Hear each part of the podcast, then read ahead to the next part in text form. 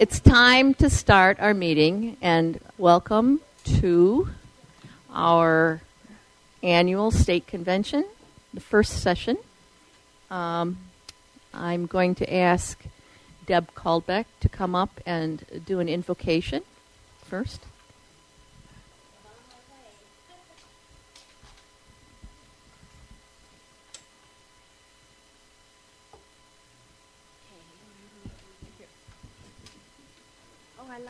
The setup better this year.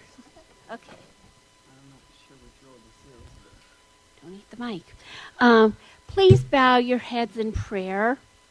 Almighty God, our, you are our creator and sustainer. You are our light and our fortress. You are our wisdom and strength.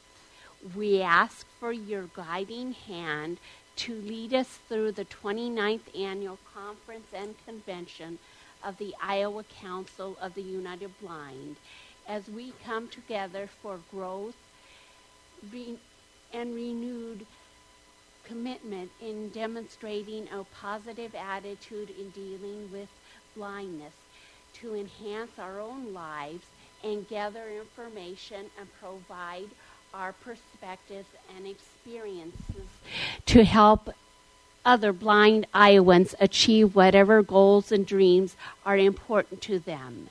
May we approach our tasks with wisdom and may we approach our members with respect. May our conduct create an environment of cooperation and kindness. Thank you for the presence of our speakers, especially American Council of, of the Blind board member Jeff Bishop from Tucson, Arizona, as well as our exhibitors and those who have worked behind the scenes to make this conference and convention a success. Thank you for helping us to accomplish our work this weekend. Be with us blind as we travel back to our homes and begin another year to strengthen and unite the blind community. Uh, we ask these things in your powerful name. Amen.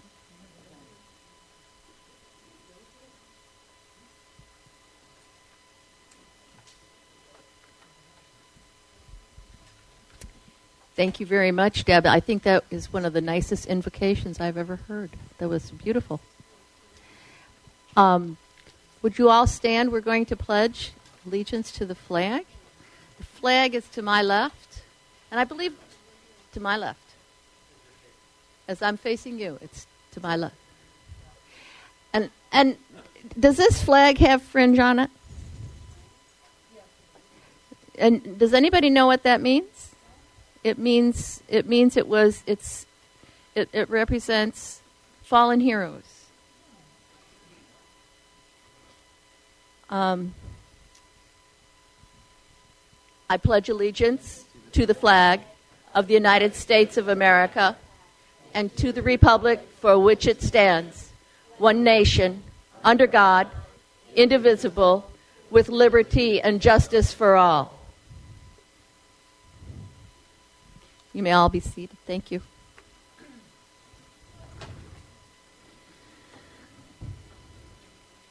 We are ready.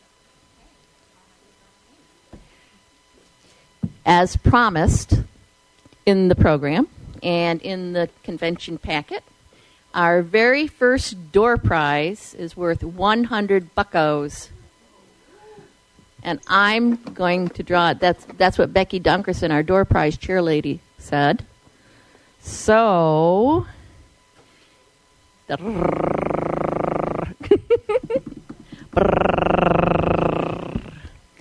and hopefully it will be my name.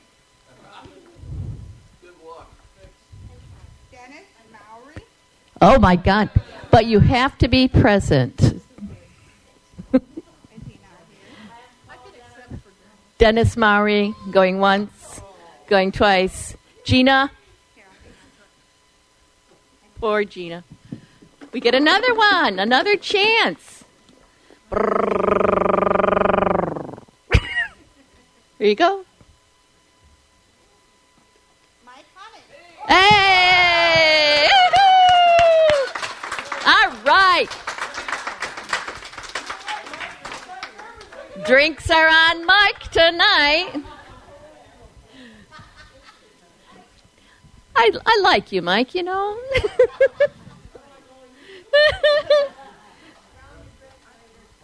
That's right. That's right. I let's see something about um, what we would like to do now is to get our other microphone. We need a volunteer who can pass the microphone around. We would like this is. Oh, I wanted to say one thing. I'm sorry. I, I got ahead ahead of myself just a little bit. Um, when people have questions this year, we have a microphone that's approximately in the middle of the room. And so if you're coming from the back of the room toward the front, it's right after the I mean the aisle is real narrow and then it, Hang on just a minute.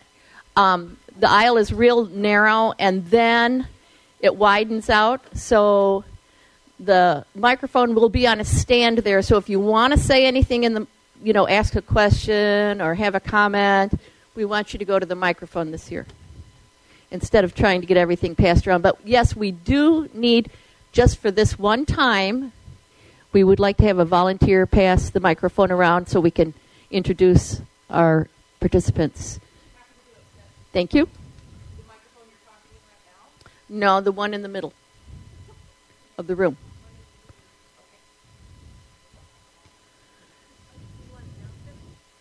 I'm sorry? We're going to start passing it around now, yeah.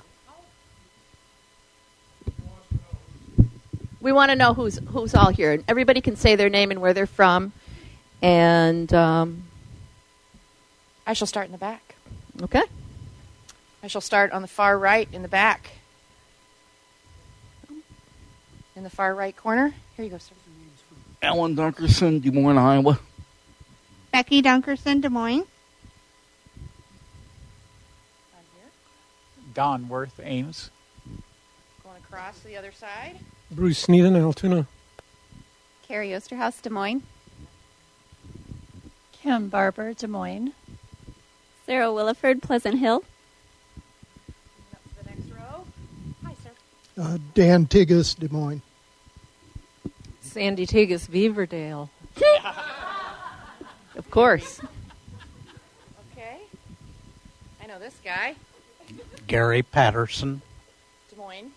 Uh, Windsor Heights. yeah. April Reams, Des Moines. Mr. Barber, do you want to hold it yourself? I know you're going to go on and on. No, I'm not. Okay. Michael Barber, Des Moines. Brenda Criswell, Urbandale, Iowa. Becky Criswell, Prairie City. Norma, I'm here. Norma Bogie, Des Moines, Iowa. Vivian Verheuel, West Des Moines. Crossing over again. Arlo Monte, Des Moines. And Elsie's here also. She just stepped out real quick. Okay. Come up here. Here you go. Kim Uronic, Council Bluffs. Jim Whitty, Waukee. Catherine Whitty, Waukee. Crossing over. Joe, I'm here. Joe Slayton, Des Moines, Iowa. Mike Connick, Davenport. Violet Haberlin, Lewisburg, Wisconsin, mailing address Cuba City. 93 year old Ida Schultz back again. Woo! Yay!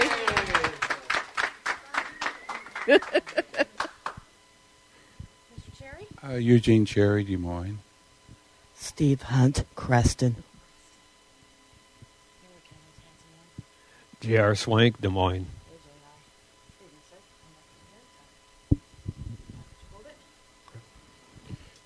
Uh, Tyler Uronic, Council Bluffs. Did we miss anyone? Well, we're going to go. Oh, I'm Mary Frances, Des Moines, Beaverdale, Dog Patch. And we have a couple other other people. Um, I'm sorry. Up, up at the head table here. Okay, head table. I'm going up to the head table. Okay. Deb, I'm starting with you. Deb Caldbeck Des Moines, Iowa. Jeff Bishop, not Iowa. Just kidding. Uh, Tucson, Arizona. Thanks, everybody. And Cynthia Cloud, aka SIP, uh, um, Des Moines from Horseheads, New York. Okay, I'm going to the back one. We got him. Go in the back one more time. Did I miss you? I'm sorry. Robert Spangler, Vinton. Hey, Robert. And is that every? Whoops! One last person. Name and where you from? I'm Gina Mowry from Nevada, Iowa. Yay, Gina, our treasurer. And one more just coming in the door. Name and town. Emily Wharton, Des Moines, Iowa. And here we go. Who is that? Uh, Emily Wharton, Des Moines, oh, Iowa. hi, El- hi, Emily. Hi, Okay. Emily. One more. Sean Mayo, Des Moines, Iowa. Is that it? I believe it is. I said it. Mary from Beaverdale Dog Patch. Park Fair Mall. Only in the zombie apocalypse, Norma. And I don't know what happened to Sally the Rip, Sally Riplinger, and Gloria O'Neill, and June Belts, but I did see them earlier, so they're around here somewhere. They're probably up in the, probably getting ready for the hospitality room or something or other. Thank you, everybody, for coming. And what I thought we'd do is ask Joe Slayton to talk about Des Moines a little bit and welcome us. Thank you, Joe.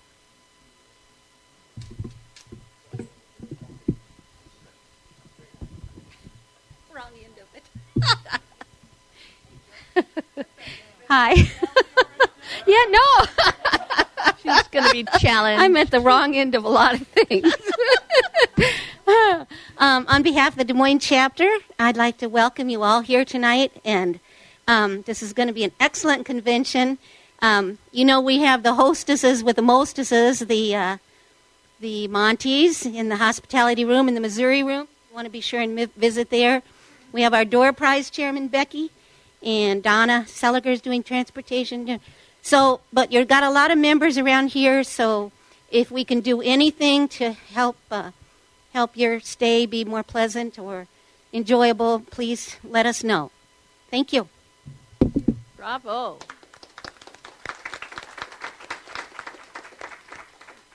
I don't know if I don't know if anybody knows this, but I, we've many of us heard about Tyler Urnick's uh, vocational pursuit at dinner, and we've been trying to convince him to give massages because he's he's going to be a massage therapist. We've been trying to convince him to give massages for door prizes. So, you know, any any way you can talk him into it, that would be good. The other thing we're doing tonight, which is something completely different and new for us, and I must say it's because of Tyler Urnick, and he kind of said, "Sip, you know, we have you thought about streaming the ICUB state convention?" And I said, "Well, yeah, kind of, but you know, maybe." and he said, "We ought to do it, Sip. I'm going to get a mixer." and and then one day, um, or this was a few months ago, he calls me, and I'm sleeping on the couch, you know, just goofing off, being retired, and. Tyler says, "Well, what, you, what are we going to do?" And I said, "Oh, we're going to stream it." and so Tyler uh, got busy and kept prodding me, and I kept moving on it. And so what we're doing for our convention this year is we're streaming it. It's going over ACB Radio. It's going to be done tonight and tomorrow and Sunday morning. So I wanted you all to know that. A lot of people are going to be hearing us all and what we're doing at our convention throughout the country. So, everybody, on the count of three, let's say hi, ACB land. Ready? One, two, three. Hi, ACB land. Very good. Hey, that was pretty darn good. Okay. Um, and let's see, Bruce, you're here. Emily, Sean, Kim, Carrie. Are you guys ready to start now? Oh, Sarah, I'm so sorry, Sarah. God, and I did talk to you earlier. Jeez, that's that's from too much retirement. If you guys would like to come up and um, kind of give a report on the Department for the Blind, if you're ready. Oh, you want a door prize first? We need we need a door prize, Becky.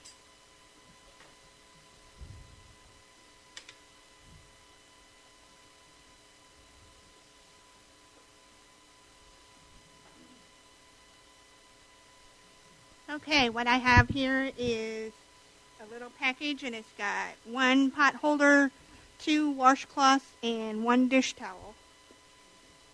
Oh. The winner is Donna Seliger. She's not here. I didn't hear her name tonight. How about Gina Mowry? Oh, Gina needs it. Yes. The other thing I wanted to let people know too is we do have the raffle tickets. Um, Alan and I have those, and we are in the back of the room if anybody's interested in those after. And we will also be in a hospitality room. Say again. Raffle tickets are a dollar for one or five dollars for six. Oh yeah, that's the 50-50 raffle. Yeah. All right. Department for the Blind. Come on up here. Hmm? Okay. So Sarah.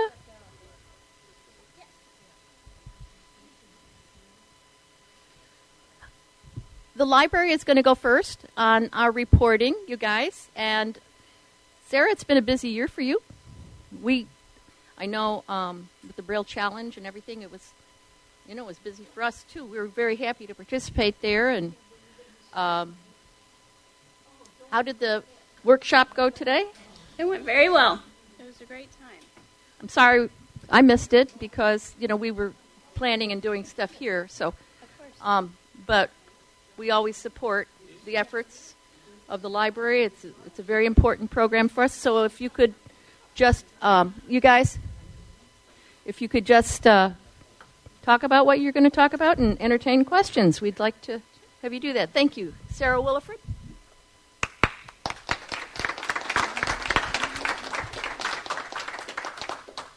Well, thank you. And um, again, I'm Sarah Williford, the library direc- director, and I am just going to share some upcoming events and programs that the library is involved will be involved in during the next couple months.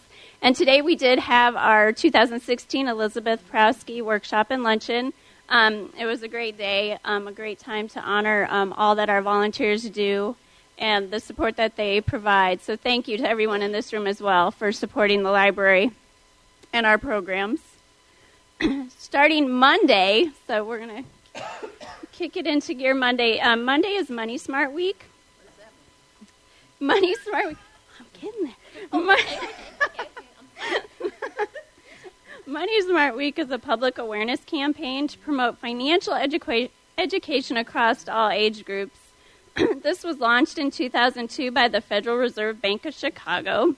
And since then, they've gained some more partners like Certified Financial Planner Board of Standards, the USDA, um, and then also the American Library Association. So, what we're going to do next week is just provide imp- information around topics involving money and finance. And also kind of highlight our collection where you can find information on that as well. And we're going to be using um, the library. We do have a blog now. Um, well, we kind of, well, we had a blog a, a while ago, and we brought it back. So it's iowalibrary.wordpress.com. And if you don't remember that, you can get to it from the department's website as well. So watch our blog. We're trying to highlight different things and different parts of our collection on that. And so then we are going to start planning for and working towards the summer. And again, we will have our summer reading program for children and adults. So, um, all of you readers out there, remember it's for adults as well. And our theme this year is On Your Mark, Get Set, Read. So, um, kind of some competitive pieces to this one. Um, but this summer, what I'm really excited about is we are also going to be adding an early literacy piece to um, our program as well as our collection. Thanks to the Friends of the Library, um, they have given us funds to um, add to our collection, um, focusing on early literacy and the younger younger age group. Developing early literacy skills also prepares children for entering school and for learning to read. So we're going to focus on parents and the caregivers of newborns, toddlers, and preschools um, because um, those parents and guardians, caregivers are their first teachers. um, so this summer we are going to launch um, a program, and you might have heard about it. It's been in the news a little bit. Um, a thousand books before kindergarten. So this is designed to help and encourage parents and caregivers to prepare, prepare their children for one of life mi- life's milestones, kindergarten, but also getting them ready to learn to read. So we're going to focus again on developing our collection to support early literacy activities, creating information for parents and caregivers about early literacy components, and developing programs to support early literacy and pre reading skills, and then also the 1,000 Books Before Kindergarten program. So, again, watch the website and the blog for more information about that.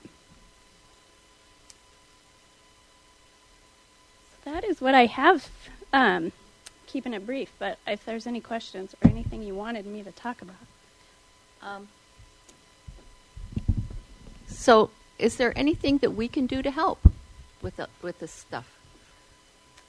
I think if you can help um, spread the word for us, um, because when we do launch these new programs, it's um, it's always getting them started and getting them going. So if you can help us spread the word that these programs are available or the information is available in the collection, and then also, I know I think you'll hear later from our friends of the library, but they are um, instrumental in helping us do kind of these outside of normal normal work programs. So I know you'll hear from them later and all the fabulous things they're doing. Well, and I know Sarah, um, Norma, and Don have been working on our newsletter. And you know, if you could summarize some of those programs for our newsletter, uh, it might help. That would really be a help. Absolutely. And do, do you guys have any questions for Sarah? One of the, this is Mike Connick. One of the questions that, or when you mentioned, am I supposed to get to a mic or something? You are a mic. Can you hear Mike all right, Tyler? Can you hear Mike all right? Uh, not over the street. Oh, okay. So, can you, can you go to If you go to the mic, yeah.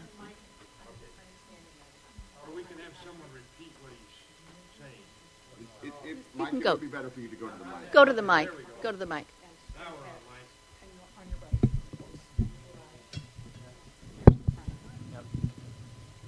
mic. Uh, Sarah, when, when you mentioned the summer reading program, it reminded me of um, a group that I got involved with for a while with through the library, um, which was a like a, a book club, and we we met by phone, and it was a great great group. It happened during the day, and I got just too busy and had to end up um, dropping out of that. But is that something that the library is is still doing? Those the book discussion groups, and if not, is that something that would has ever been discussed uh, in terms of bringing them back?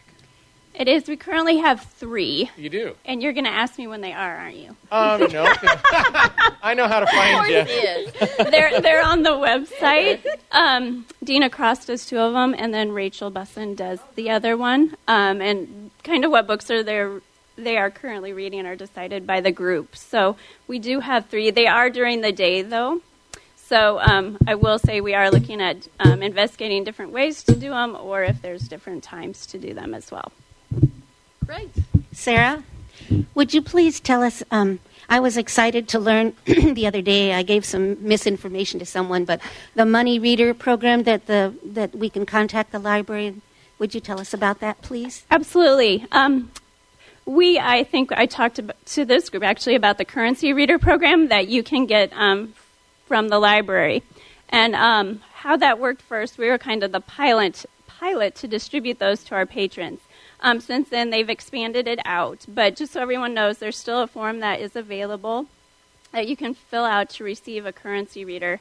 And um, the National Library Service is also look, working on a way to kind of make that easier, especially for new library patrons. So when they sign up as a new patron, we're able then to also sign them up to receive a currency reader. So the the the way should get a little more streamlined and better. But if anyone is interested in receiving those, just give us a call and we can fill out um, the form and get that sent in. This is Tyler, and I'd just like to uh, say that I really appreciate the fact that you guys are still continuing that uh, that summer reading program uh, because I think it really encourages students to continue to learn to read Braille, and Braille is uh, is our language. So I really appreciate you guys uh, putting a lot of effort into it. Thank you. Bravo. Here, here. Yes. We want to avoid that, that summer slide that happens when the kids get out of school. I do have one question. Um, I am so old. This is Catherine Whitty. Um, older than you.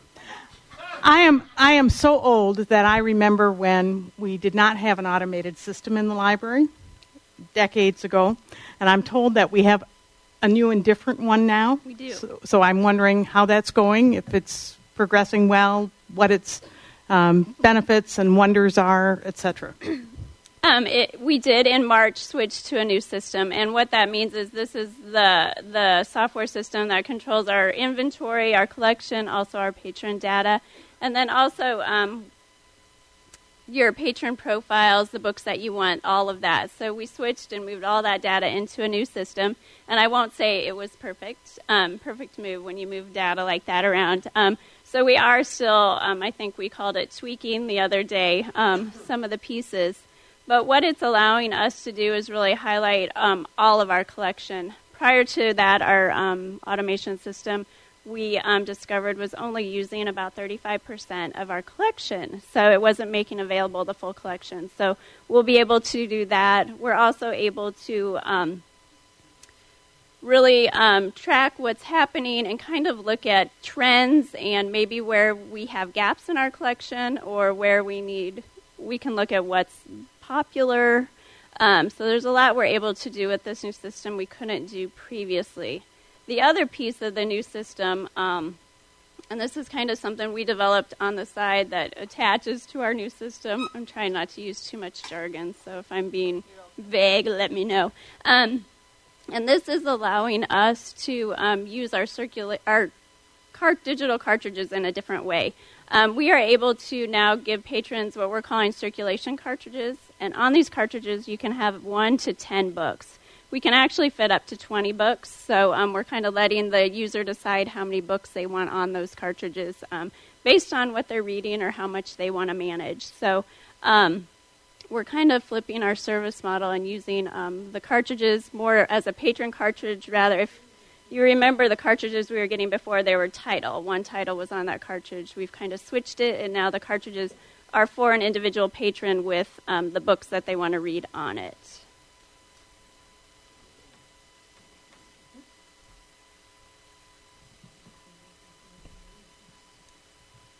I know. Um, you know, I, I remember when I was first teaching some people how to use four-track cassette players.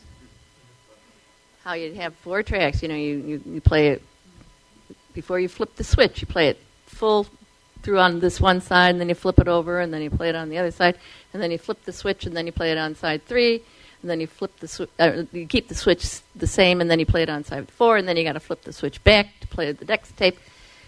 How's that going with the bookshelf with all these people out there who are who are older and maybe who aren't, you know, into um, technology and stuff like that? Are you guys having any trouble with those people who are learning how to use these players?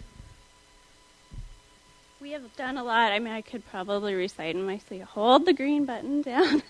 um, we just hadn't had a lot of use for Bookshelf with a lot of our patrons, so we're trying to get them familiar. But for some, um, for different reasons, that's just not not going to be possible to use the Bookshelf, and that's where we can do the one per one book per. Um, so what we're telling people is we're sending cartridges, and they're giving it a try. But if um, for whatever reason it's just not happening, we can do um, the one book per, just like the old model um, for them. But yeah, we've um, we've talked a lot. Of, we have written instructions. We have um, instructions we can mail. They can calling us. So if there is anybody who wants some tips or how to use Bookshelf, let us know.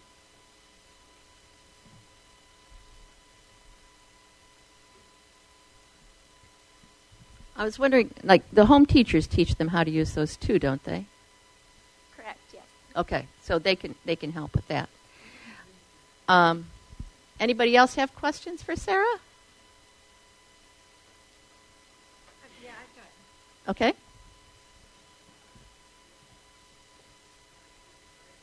This is Becky Chriswell. Hey, Sarah. I, I, I hate to bother you with statistics. That's usually something that I find very boring.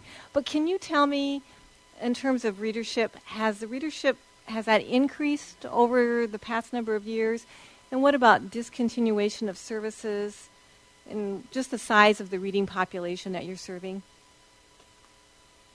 Um, I can tell you, looking at trends, we are um, we don't change much, so I can't say that we're growing. Um, right now, I'm really watching them closely because I am seeing um, a lot of um, we're losing a lot of people, um, mainly deceased. Um, so that's um, we're hoping to focus on that younger group too and get them on board early so we can keep them lifelong. Um, so I would say right now, just looking at the trends, we are we hold pretty steady, but I'm watching it pretty close.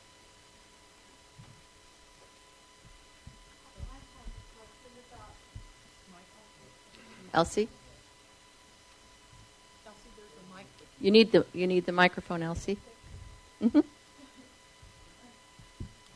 Yes, this is Elsie Monty, and I was wondering if, because we have uh, many other alternatives for reading and navigation with our uh, uh, IT, with the technology now, does that impact the younger readers? Uh, and is that why sometimes we're losing them? Is because there are uh, all of the, these other alternatives out there that people are using. I just wondered if that impacts the younger readers uh, with our library program. I do. I think there's various reasons, but I, I do. I just had um, a high school student hand me their digital player and tell me it's not cool. But and I said, yes, but I will tell you, he's probably one of our biggest Bard users. So I think just how they're using um, the different technology is impacting how they're using the books. And also, we see, you know, in school they have um, access to maybe Learning Ally or Bookshare, and that's kind of what they expect, on, you know, moving forward. So I think um, it's a different different things, but yeah, I think that's one of them.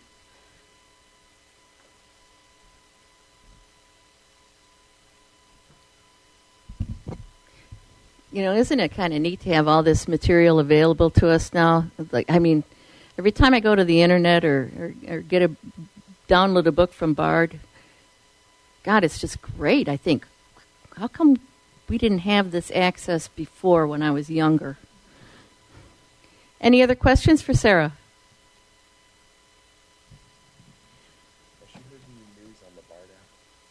Oh, any an, any new thing? Any anything new on the Bard app, Sarah? They are they are working on a new version for the I- iOS, and um, the new one for the Android should be coming out, and it will have the sleep timer.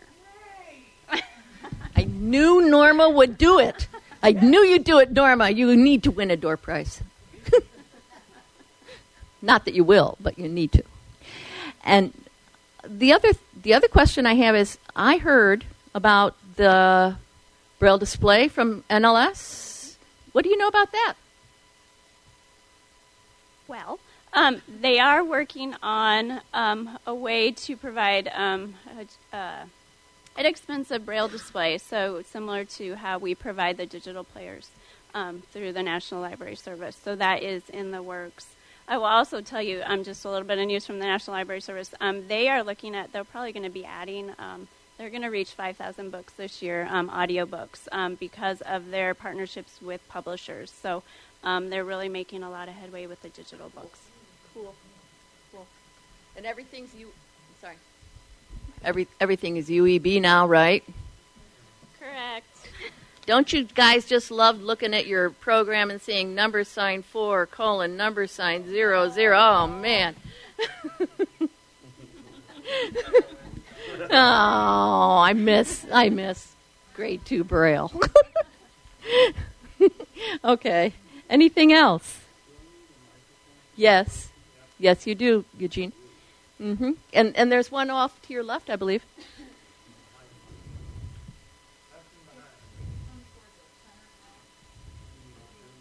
Yep.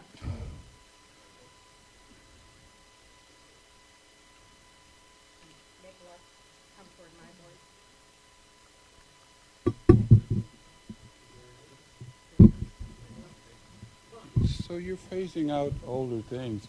Do you still have the uh, dedicated VHS um, movies? The descriptive videos? Yes. We do have the VHS. Yes, we haven't added to that collection, but we still have the collection. But collection. you we still have. have them. yes. Correct. Uh-huh. Okay. That's all I want to know. Okay.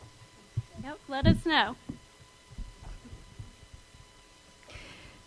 I'd love to do a descriptive movie on my television if I could find the SAP. All right. Um, any other questions for Sarah? Sarah, thank you so much for coming. Thank we you. really appreciate it. Thank you very much. And I don't I don't know who's next up from IDB. Who? Who? Emily. Ah. Emily, how's, techno- how's technology? Uh, ever changing. Well, I'm glad you're I'm glad you're here, and uh, if you can tell us about some of the new stuff you guys are doing, and, you know, and even some of the old stuff. Hello. Um, a couple things. I, uh, I somebody told me that you wanted to hear about the Moodle. Um, okay. So let me start with that. We are working on one of our big pushes right now is curriculum in terms of developing our own curriculum, and putting it out there, and making it open for um, I, you know blind Iowans to use in various capacities. Um, one of our big reasons for pushing for this is pre-employment transition services and being able to really give good quality technology training to particularly to kind of the teenagers in their years before going into college. It's something that we've recognized as a really big problem. Um, we've we've had a lot of folks who are just not really prepared to go to college, and we would we don't want to see that. We want folks to be able to go to college and succeed. So we want to really prepare them with good, good quality technology training, let them know how to use a computer in all the ways that they're going to need to do when they go to college and in getting a job. Sorry, I don't know where my voice is going, but. Um, So um, another step in that is we will be transitioning um, into transition, transitioning into transition. Um, Enrique Mejia, who is our um, one of our rehab- rehabilitation technology specialists, who's been you know kind of in office and um, working with clients as well, is going to be transitioning towards working full time with uh, transition age students in order to really uh, get out there, get into the schools, and be able to work with them and provide them with the, the training that they need to be successful. Um, so that's going to be a big part of that, but also our, our curriculum development is a big part of that as well. So, um, uh, so as part of that, we uh, have uh, put up a curriculum and training website. Um, I can give you the address, but it, I, and it says on the site, the site is under construction. um, please be patient um, for a reason because we're, it's a really a work in progress. Um, so there's going to be a lot of broken links right now yet, but um, we are working towards you know kind of having those you know resources available to people to be able to the trainers can go out and give homework assignments to people and they can complete them and have those resources you know available to them over the internet part of that is putting up a Moodle. Um, if you don't know what a Moodle is, um, a lot of people don't. It is a it's a kind of a content management system that is really uh, it's an open source system that is uh, primarily designed for online courses and online teaching. So you know, by putting this up, we'll be able to provide courses and training to um, you know to students, to uh, teachers, um, you know, TVIs, uh, you know, all the all the parents. Um, we can, you know, we're going to really have a lot of tools at our disposal, and we're going to be able to, you know, really put them to um, really get our imaginations going and finding new and creative ways that we can really help to get people information and skills that they need. So it's um, essentially going to be uh, where you can essentially people can go in and, and, design courses and kind of have courses within that environment that people can participate in. Um, how how exactly that's going to get implemented, we're just in the very very early stages of it. So what we're going to end up doing with the tool, um, you know, we're we're still working out. But I, I would like to along the lines, you know, be able to make more resources resources available to people, you know, that for for everybody to use. Is this is this like um, a tool for teaching just computer skills, or what? What would it? What would the content be? Uh, it could be both. Well, We could be- I mean, are you yeah. going to talk history classes or what? I mean, we could. Um, I'm not very good at history, but um, Enrique's major was history, so maybe he can. Um, the um, really, um, we can teach courses on uh, self advocacy to parents. We can teach courses on uh, assistive technology to um, you know kids in high school or to teachers. Um, we can, you know, the the content is uh, there. There's a lot of options and things we can do that. We can use it for staff training, for different, uh, you know, kind of personnel development things. There's a lot of options that we have available to us on that. But the main reason why we got it was because um, this is the kind of thing that a lot of people experience in college. Um, Blackboard may be a little more common, but that's kind of a proprietary one, and Moodle is kind of probably second um, in that, and probably catching up because it's you know cheaper for people to implement. So um, that's that's why we went that direction. But so we could have students in class have the experience of using that kind of environment, you know, in class and and be you know learning in there so they can feel comfortable when they go to college and have it and experience it there.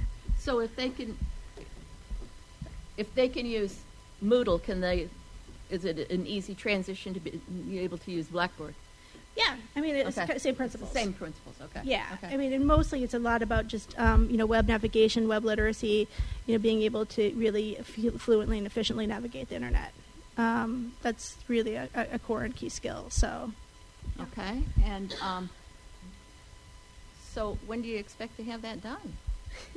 I mean, and running and yeah, I mean, like I said, we have a, a f- some of the curriculum up right now, and we're going to keep building it. We're going to have certain key units finished before we get the the the teens in for the summertime.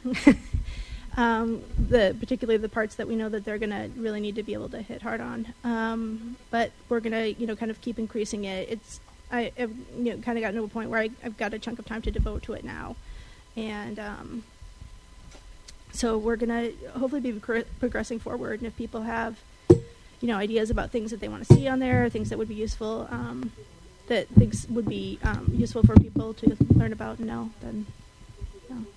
will we be able to use it? Um, well, right now, if you go to www.atiowa.net, and if you would like to learn about basic uh, internet navigation with NVDA, you would be in luck, because that's the one that's um, partly done. It's uh, www.atiowa, like AT for assistive technology, and then iowa.net. Madam And so- President? Yes. Joe. Joe Slayton, I was wondering, um, my son was talking about, what is it, bot and virtual stuff tonight, all kinds of things I don't understand. But this Moodle is a new one as well. Can this be used for seniors? Um, our seniors across the state really need some help with assistive technology. And I was just wondering if we could use that for them, including myself. Yeah. Um, well, I mean, the the thing about the Moodle is it's going to be a little bit more what we're probably not going to be having people on it until they've you know gone past you know the internet units and whatnot in the curriculum because it is taking some advanced skills. But I I think that we have other options also. You know, kind of it, it's really kind of depending. What we've been finding in working with seniors, quite honestly, is there's a big range in terms of kind of uh, knowledge and skill set. Yeah, just like everybody else, right? Um, so you know, there, there's some folks who are you know kind of beginners, and some folks who have used a lot of things and have a lot of knowledge, and you know they are. Uh, we had a gentleman who was working on uh, you know learning how to use uh, um, uh, music software with NVDA. You know, who's a senior and things like that. So, um, you know, there's there's there's all kinds of ranges out there. So for folks who are you're going to be kind of upper on the upper end of the literacy literacy computer literacy scale, yeah, that would be probably an option. Um, but we want to find kind of ways. We also have a tool called Talking Communities. Uh, we may be looking at moving over to another tool, but it's essentially an online conferencing um, software, and to be able to find that, um, use that more to do some more group trainings. Um, you know, pre- we've been presenting uh, webinars to uh, uh, teachers and uh, paraprofessionals, you know, in the schools for about different technology topics, and those are available on our website at uh, um, on our regular website idbonline.org slash atschool. Um, yeah, just kind of some ge- just some overviews of some general topics about like using the Mac with VoiceOver, um, NVDA. Um, just put one up today about NV- basics of NVDA if you want to kind of get a sense of the, the voices and some things that are a little bit different about it, maybe than JAWS and things like that. A really short um, thing on that. So we're trying to kind of uh, build up more content in that way too. Um, but if there's ways that we can particularly uh, Rich Cavallero has been doing a great job of getting out there and, and providing really good training to the seniors. And unfortunately, he's only one guy. um, but a lot of the te- he's been working a lot with the teachers as well to get them, you know, training and um, you know they're going out there and teaching, you know, their clients as well more technology probably than they were able to do before because of the training that he gives. So. Um, anything that we can do to, to do better with that, we we would love to, and we'd love to be able to stretch our resources further. So. Sorry, that's a long answer. This is Gary Patterson. I have a question for you, Emily. Uh, are you aware that there's an email list for uh, Opticon users? And I don't know if you're aware, there's kind of a move on to try to renew or improve even uh, the Opticon. And there's some of the folks on the list know electronics and so forth um, pretty well, and they have suggested different technologies to uh, accomplish, uh, you know, the different there and like they've had people write in and say how many different ways they can use the Opticon. I think it's somewhere around forty different uh, ways that they've used Opticons, and uh, I guess the only other thing I say is there is uh, a person in California that repairs Opticons, and I I used it to you know get my Opticon re- uh, restored and uh, so forth. So anyway, I don't know if it's. I think the basic thing, if you did want to do e- uh, Google type search, would be Opticon dash L. Okay. Anyway, that's that's my question comment.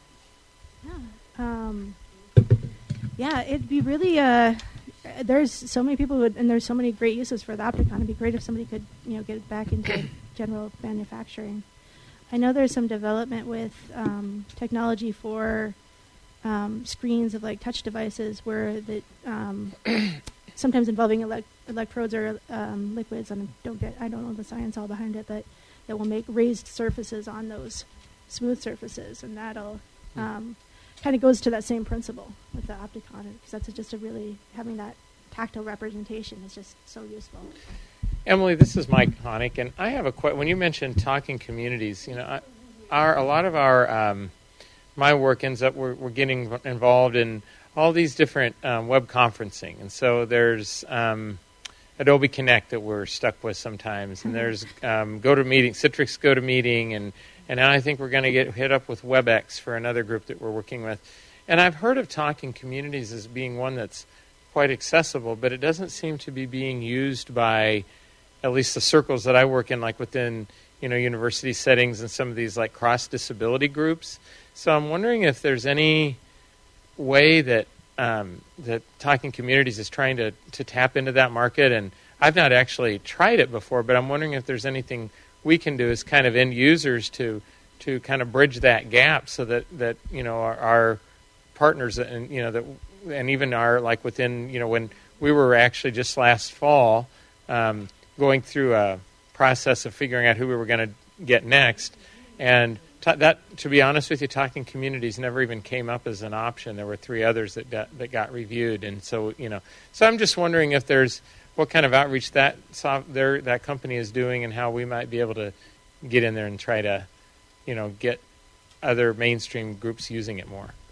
Yeah, I mean, I don't know. You'd have to kind of communicate with the company on that. I haven't really talked too much with them, you know, directly. Just kind of uh, been using it and paying the bill. But um, the uh, another thing that you might want to take a look at as well, in addition, there's um, because it is supposed to, and this is the one we're going to start investigating to see if it might be another option for us. Um, it's produced by Serotek, and the name of it is completely escaping me right now. Accessible event, I think. Oh, thank you. Yes, accessible event. Um, and so that is supposed to actually work as an overlay to some of those other systems that you were talking about, um, so that you could, you know, utilize those other systems with that with that overlay.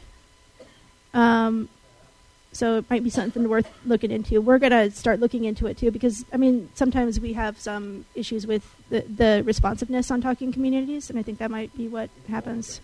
It is an older technology, yeah.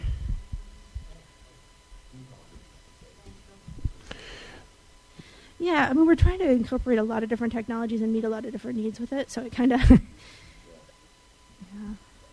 it's challenging to find the right product, isn't it?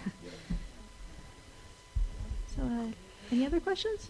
Um, this is this is Tyler, and and I'm going through massage therapy school right now, and one of the things that they use quite often is Blackboard. Everything's everything's so you know always on Blackboard and whatnot. And I was just wondering, you know, there's a lot of other programs I guess out there like Dropbox and and that kind of thing. But what are what is the the status on Blackboard? I mean, are they working on it? It just seems like nothing's really accessible there.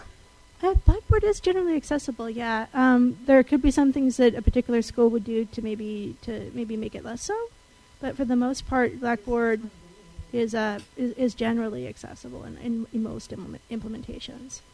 But it could be you could be dealing with some particular add-ons or some particular features that maybe aren't. Uh, yeah, maybe an older version. Uh, Um, so, I mean, it'd be something that you could talk to, you know, the IT folks at your school about. Maybe getting, um, you know, if uh, you know, case open, we could sort- you know, get a tech out to, um, we kind of work with you on that too. So, uh, depends on the. yeah, yeah. I mean, if uh, Yeah. if it was some for if somebody has an open VR case, then you know it's kind of based on counselor. So it's kind of whoever's assigned to your counselor. But. So. Any other questions?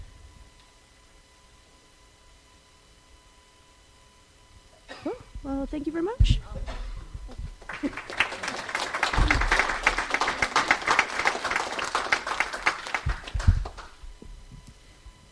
So, I I think there's a lot of stuff being done there, and um, you guys.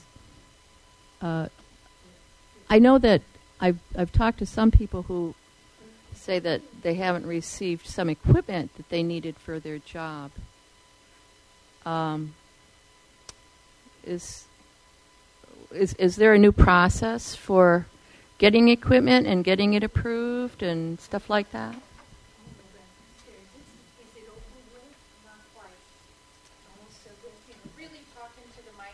Okay, sorry.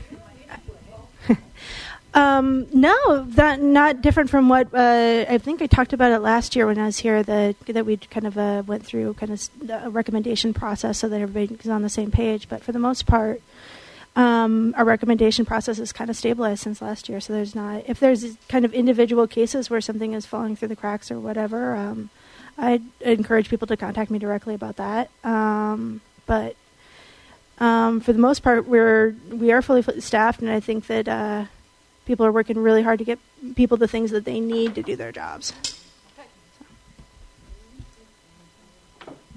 And and Emily, one other thing on on this Moodle and some of this other new stuff that you're doing. Again, um, if you guys could write up a little something for our newsletter, it would be great. We could pass this information around that way too. Okay, thank you. Um, who's next? Sean? Did you bring any students, Sean?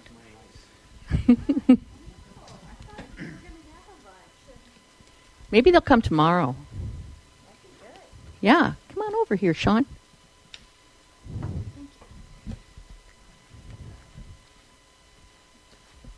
I, I, I was I was able to talk to business class about our convention couple weeks ago. Was it a couple weeks?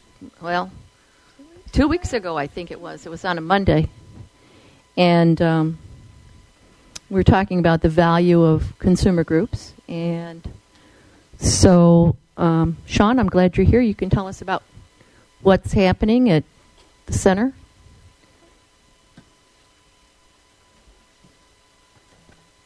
All right, thank you, Sip.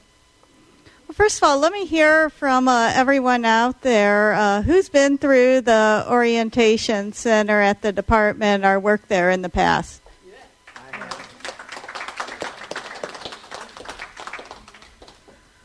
Well, that's great. I'm glad to, to hear that. And I figured we'd get a, a response like that. I was had a, a great history uh, with there, and I think that's important. And I think was very good for SIP that uh, you were able to come out uh, there to the business class because SIP did a really nice job, as I probably don't need to tell you, uh, but of, of talking with the students about the importance of the consumer organizations. And as uh, everyone here knows, yeah, sometimes if you think back to your time in the, the center in there, sometimes it's hard to see uh, the progress or the ben- benefit uh, from the day to day uh, that you're making. But what really makes the difference is um, for them to to be able to see people who have been there and done that, and the benefits that it has after uh, the fact with that. So that mentoring component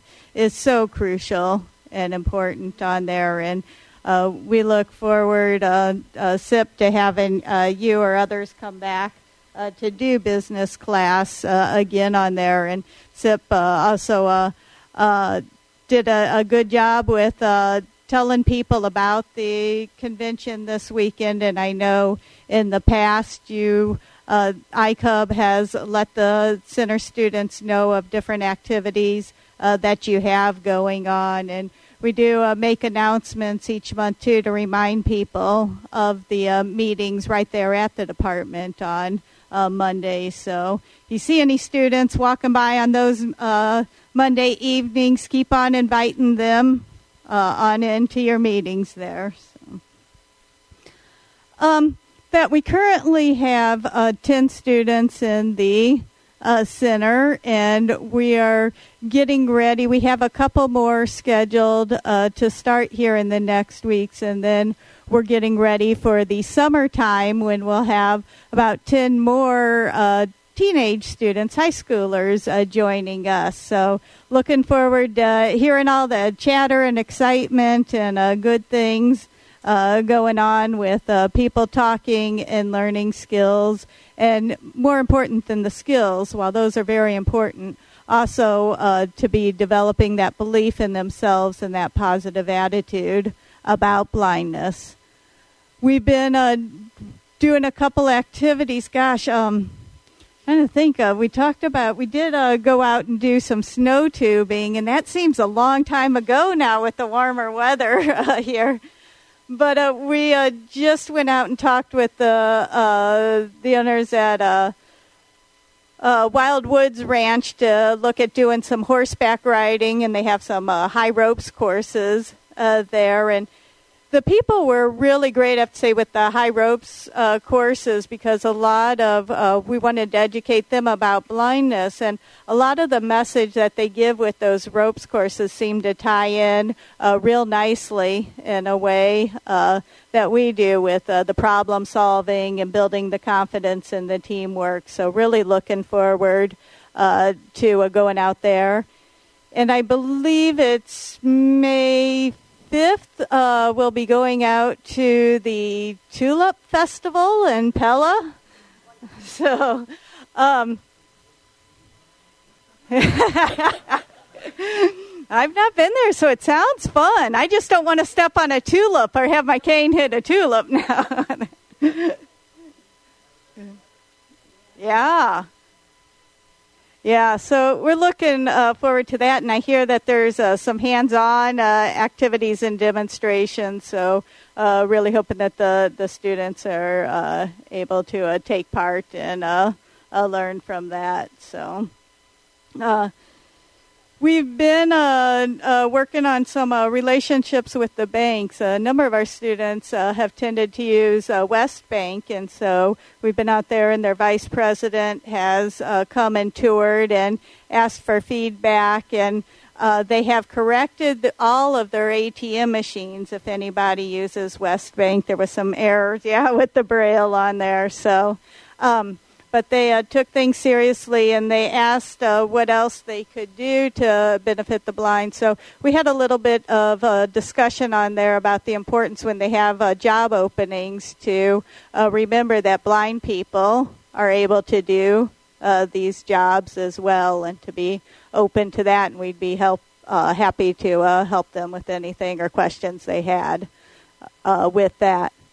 And then we also uh, had Wells Fargo come out uh, a couple weeks ago, and they're going to be coming out on a monthly basis doing a variety of topics on different financial aspects. Uh, the first one they did was on budgeting.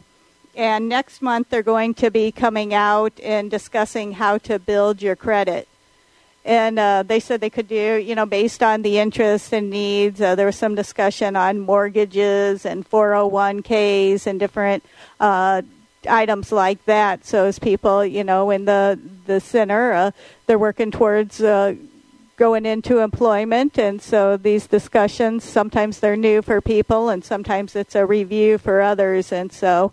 Um, looking forward to seeing that relationship develop along the way.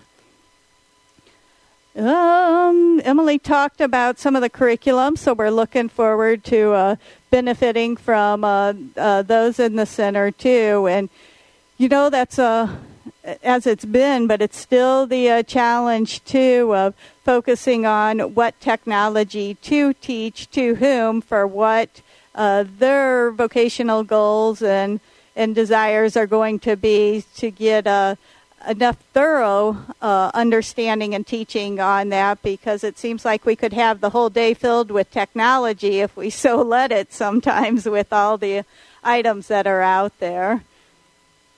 But uh, that's always going to, I think, uh, uh be a thing. And I think that's also a good thing, too, because that means uh, hopefully that we're getting more access uh, to information as it comes along. And speaking of, we uh, currently just give you a, a, little bit of an update. We had a, couple of our students. One of our uh, students just got a job uh, teaching technology, but I have to say, uh, our friends in Nebraska uh, took him, and he's now going to teach technology at the Nebraska Center for the Blind. Pardon? Um, well, they com- they combined uh, do some braille with their technology. It's a communications position, but it'd be primarily yeah.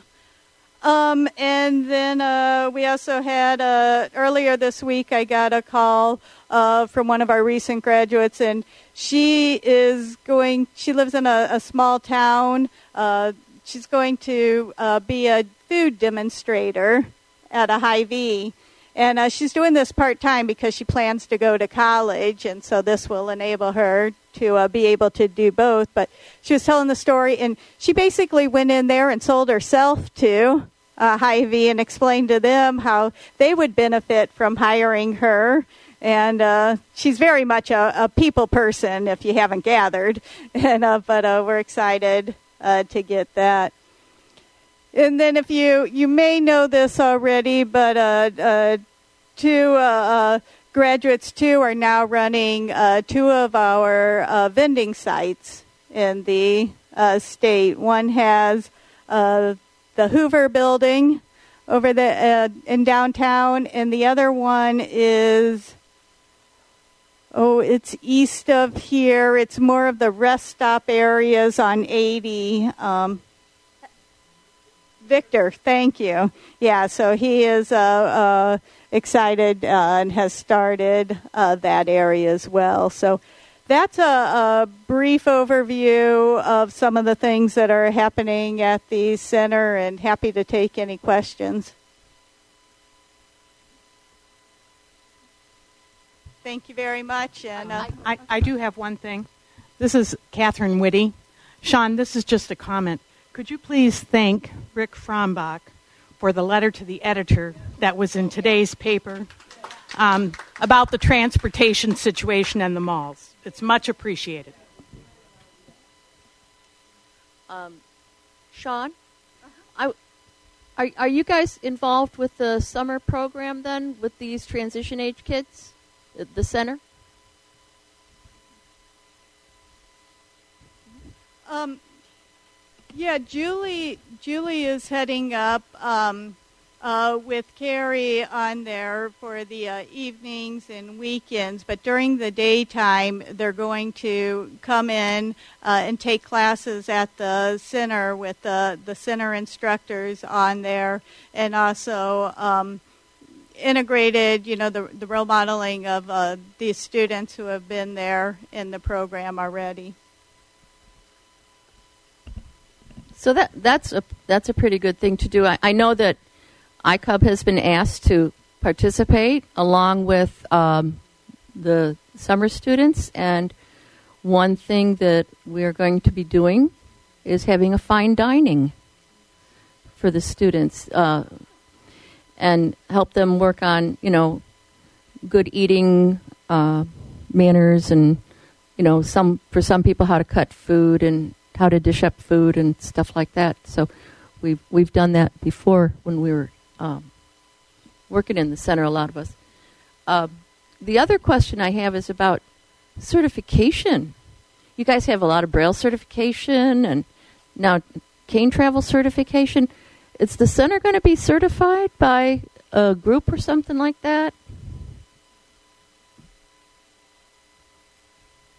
Thank you. And uh, yeah, I'm glad that uh, you all are going to be helping and doing some activities uh, with the teens because that's so needed uh, with their and that role modeling. Oftentimes, as you know, they're the only ones uh, in their school. Sometimes they haven't met a lot of other blind uh, people.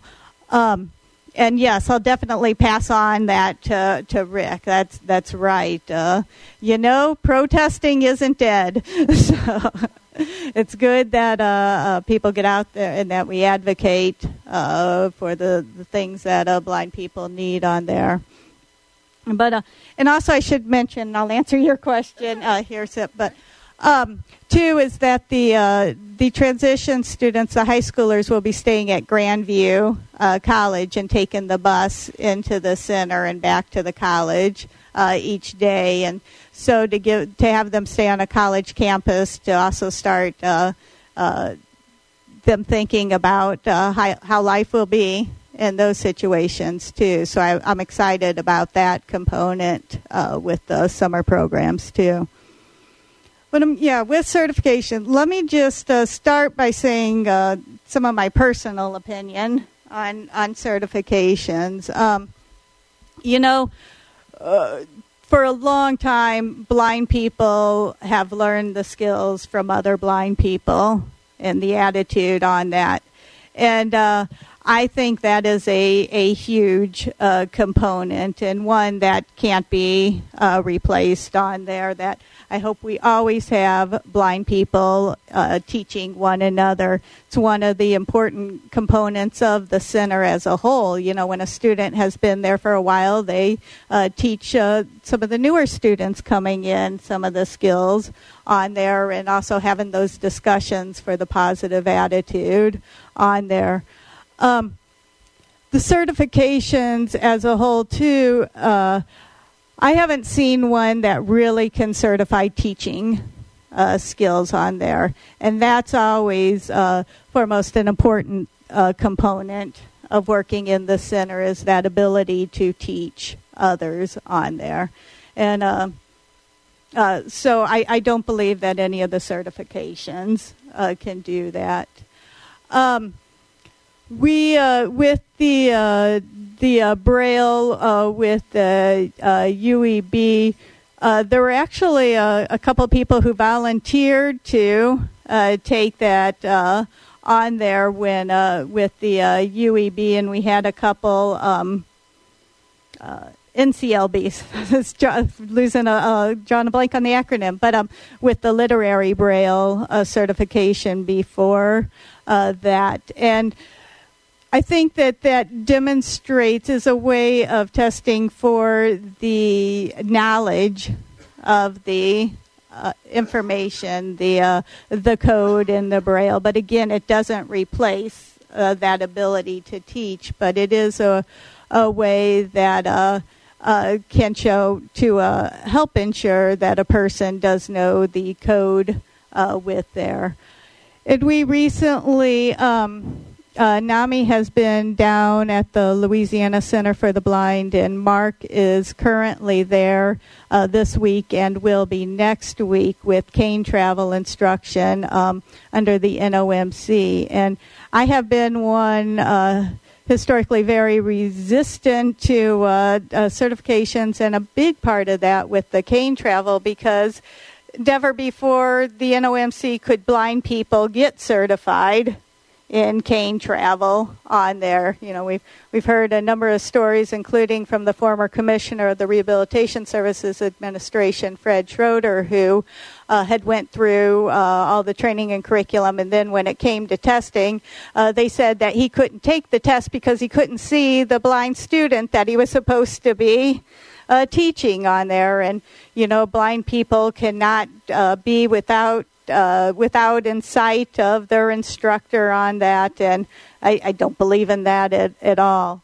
Um, what I think the uh, uh, certification, such as the NOMC, um, what that does is there is again the the practical con- component of demonstrating uh, the abilities under there, the non-visual skills on there with that. But I think there's something a little more broader too with. Um, I think the importance for all our instructors, whether certified or not, is also that networking and sharing ideas from others who use structured discovery or, or teach with a, a, similar philosophy. You know, we help Nebraska, the Nebraska Center start. We help the Hawaii Center uh, make improvements, and so uh, to encourage those connections and sharing of ideas and that and um, uh, little uh, not tricks of the trade, but you know the the little uh, suggestions uh, back and forth on there. Um, but uh, to my knowledge, we don't have any thing for the center as a whole to be certified. I haven't had a discussion on that. So, How about the agency? The agency? The whole agency, yeah. I, have not heard any. Uh, I don't know of a uh, if even an agency uh, certification, unless I'm. No, no, maybe it maybe it is. I'm sorry. I'm sorry, Sean. I, I was. You know, I think networking is one thing, and I think it's a real good idea. But you know, when when I hear certification, I think of dollar signs for something that we've al- always done, and um, in the time where we have $305,000 short, it's a lot of money to be spending out to certify a center, especially when we don't really need to certify it. That's my opinion. I, I don't know how other people feel about that in this room. But I, I was just wanting to clarify that. Sure, yeah. Very good. No, thank okay. you. Okay. And it, is, is that it, Sean? I mean, for your report and. Um, yeah, I, I didn't plan a whole lot. No, no, no that's fine. That's fine. No, you did. Yeah, yeah. All right. Questions for Sean? Thank you.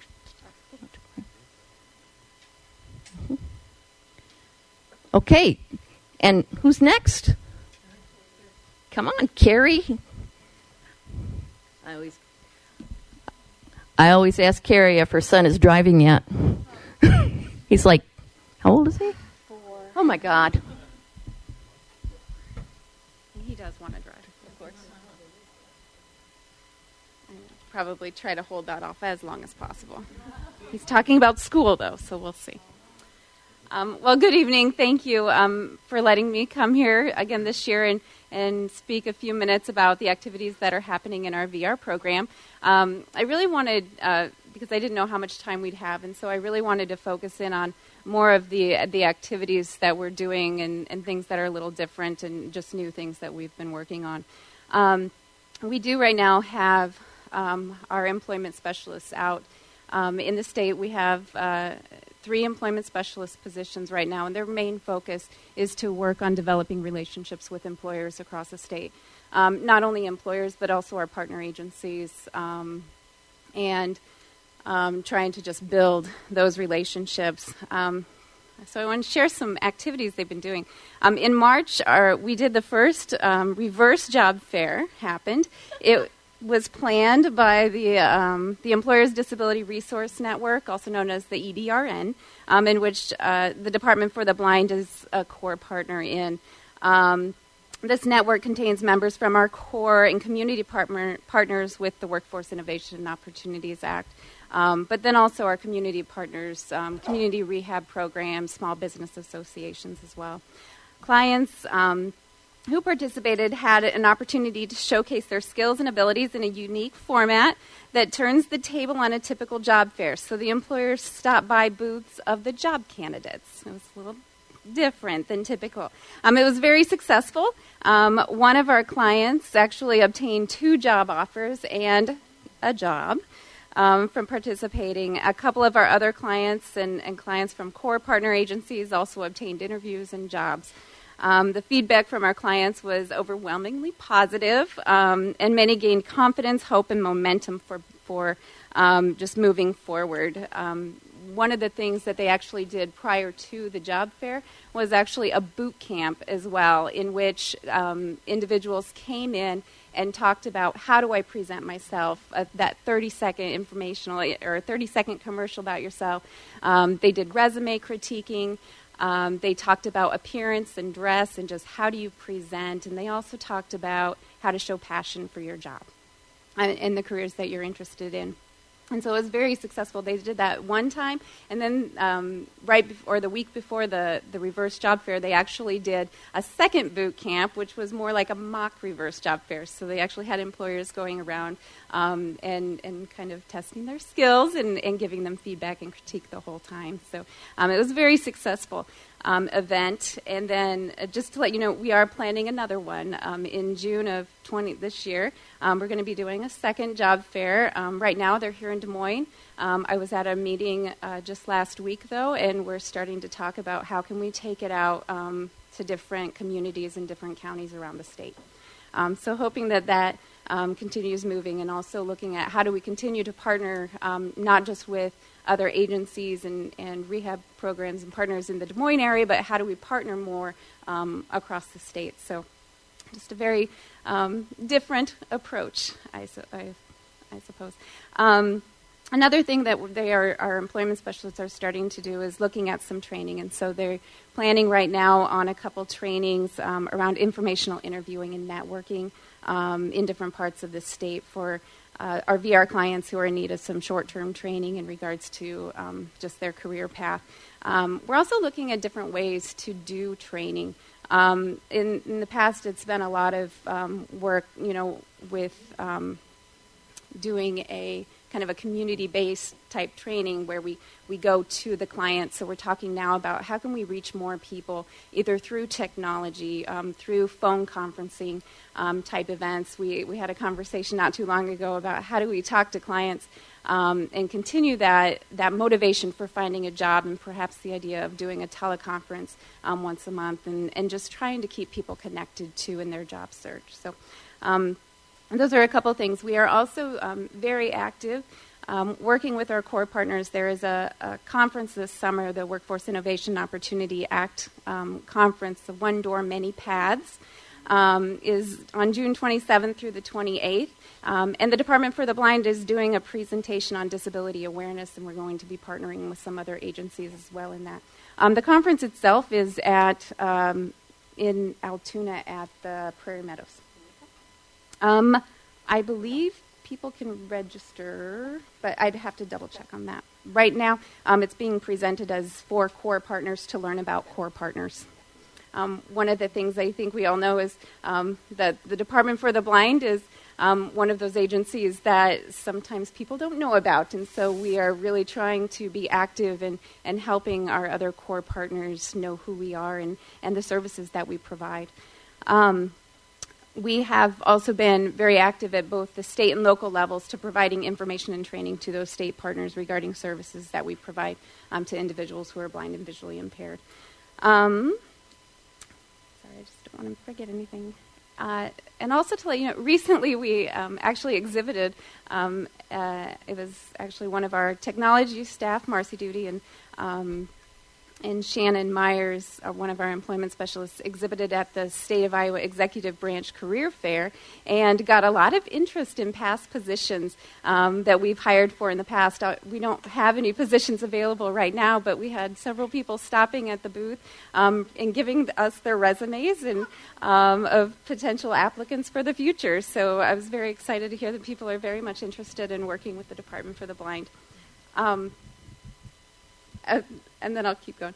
Um, and then just to uh, share some of the relationships um, in Iowa have started and continue to be built with um, employers and our core partners. So some of those employers that we're really working with right now are Wells Fargo, Hy-Vee, Fairway, um, the VA, uh, the Department of Transportation, the state of Iowa. Um, uh, the Department of Administrative Services, Unity Point, Principal Financial, uh, the Veridian Credit Union, Des Moines Public Schools, Dr. Pepper Snapple, um, Des Moines University, uh, Prairie Meadows, ABM, uh, Facility Services, Children's and Family of Iowa, Marriott, um, Dress for Success and Going to Places Network, um, Kimco Services, the Science Center of Iowa, Easter Seals, um, DES Employment Group, Candeo, IVRS, the Department of Ed, um, the Iowa Educational Services for the Blind and Visually Impaired, and our workforce partners. So I'm really trying to work on building relationships across the state as much as we can.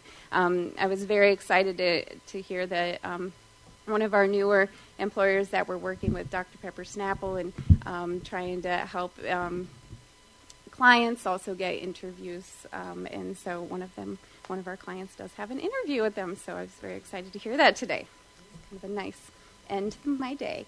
Um, as far as some other things that I, I want to share with you, um, Sean's already really talked about transition, but I thought I'd just share a little bit about transition if I'm okay on time. Go, go right ahead. Okay, all right. Um, so, just so you know, like I said, Sean's already talked a little bit about it, and so has SIP. Um, but we are having our first ever LEAP Academy for transition students this summer. Um, it's a seven and a half residential summer program, and will provide our um, Iowa high school students with opportunities to grow in the areas of skills for independence, learning those non visual techniques by participating in the orientation center classes, as um, Sean discussed. In addition, um, students are going to learn um, those skills related to self advocacy, workplace readiness, career exploration, post secondary education planning. Um, the program itself is from June 13th until August 5th. Um, and as Sean mentioned, we're housed at Grandview University. Um, and, and, during the day, they'll be traveling to the department back and forth for those orientation center classes. Um, going on during the program, too, we have our Ready, Set, Go conference happening. Um, and that's a conference where um, we go up to Iowa State um, for a week and talk to students about what it's like to go to college um, and help them understand how they need to be, the skills they need to work on, and how they can prepare. Uh, we are, and then here's my ask. we are looking for community members who are interested in sharing talents and skills with our students. So, um, if you are interested, please contact Julie um, Camp or me at the department. Um, if you have a particular interest or skill that you're willing and interested in sharing with teenagers in our program.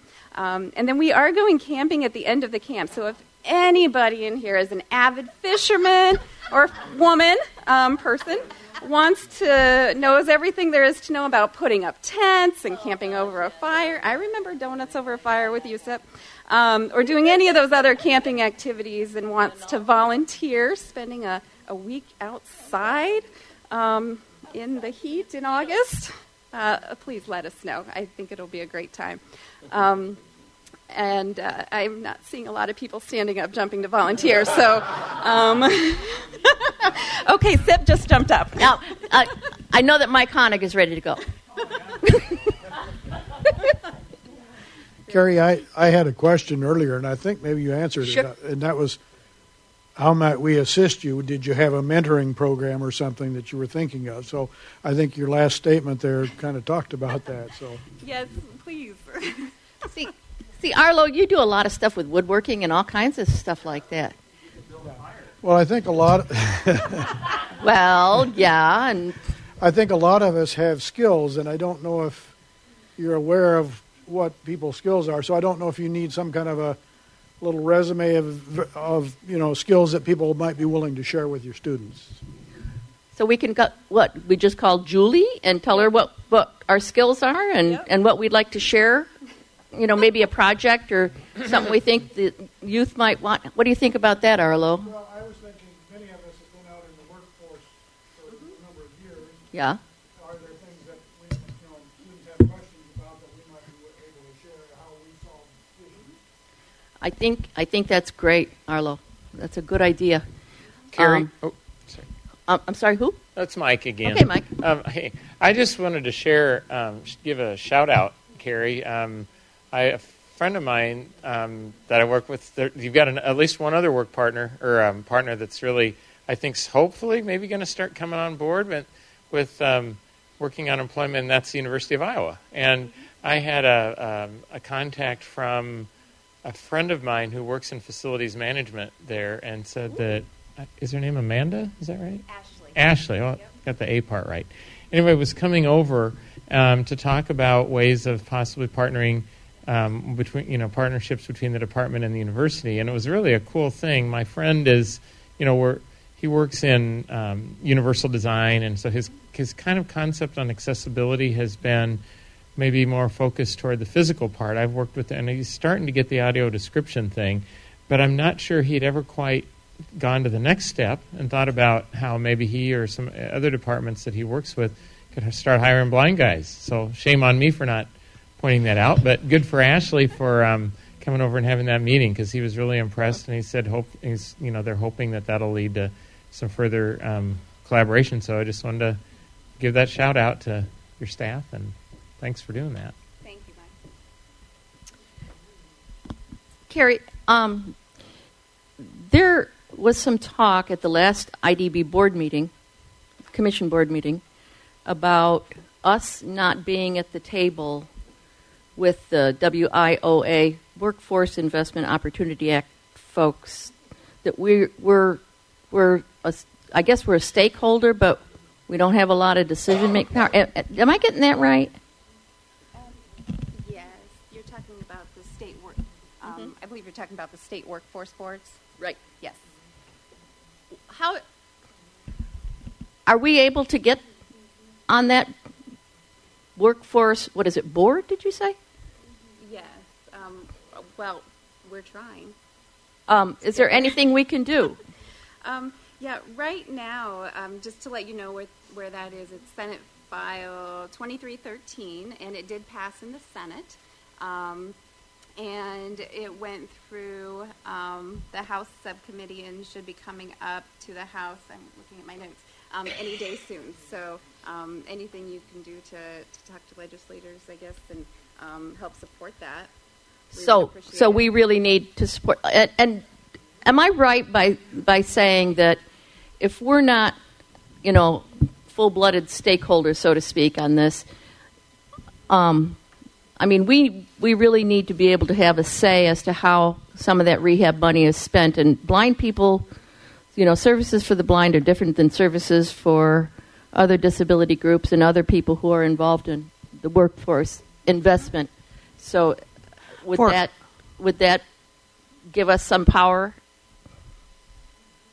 Um, I think anything we can do um, to, sorry, I think anything we can do to show our workforce partners and to um, just show the state of Iowa really about um, first the services that are available through the Iowa Department for the Blind, um, definitely as a core partner, but then also um, when we do that, we can also work with our, our partners and, and also the employers in those regions um, to understand the skills and abilities of individuals who are blind and visually impaired. And so anything we can do to get our name out there um, and will be a good thing.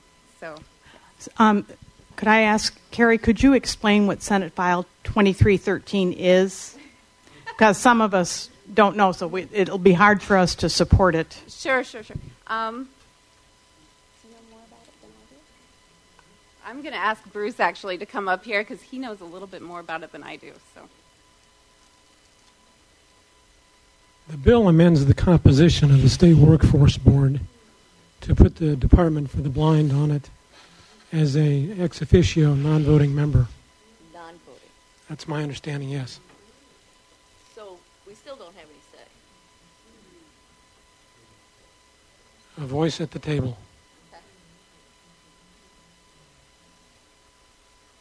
Thank you, Bruce. Hmm. So, so that's something we have to think about here and look at. Huh? Who are who are the other people on the board? Uh, they're the like is IVRS Iowa Vocational Rehabilitation Services? are they ex officio non-voting? I believe they're ex officio too, but to be certain, I'd have to look. Okay, okay, okay. Um, is there is there a reason why we were and they were not included? Is that do you know? I do not. Okay. I, I, I really don't know. Yeah. Go to the mic, Mike. Oh, okay. Well, it's something we have to start looking at, I think, and and examining because it concerns me that money would be spent in different ways that would not affect us in a good way. Am I right about that?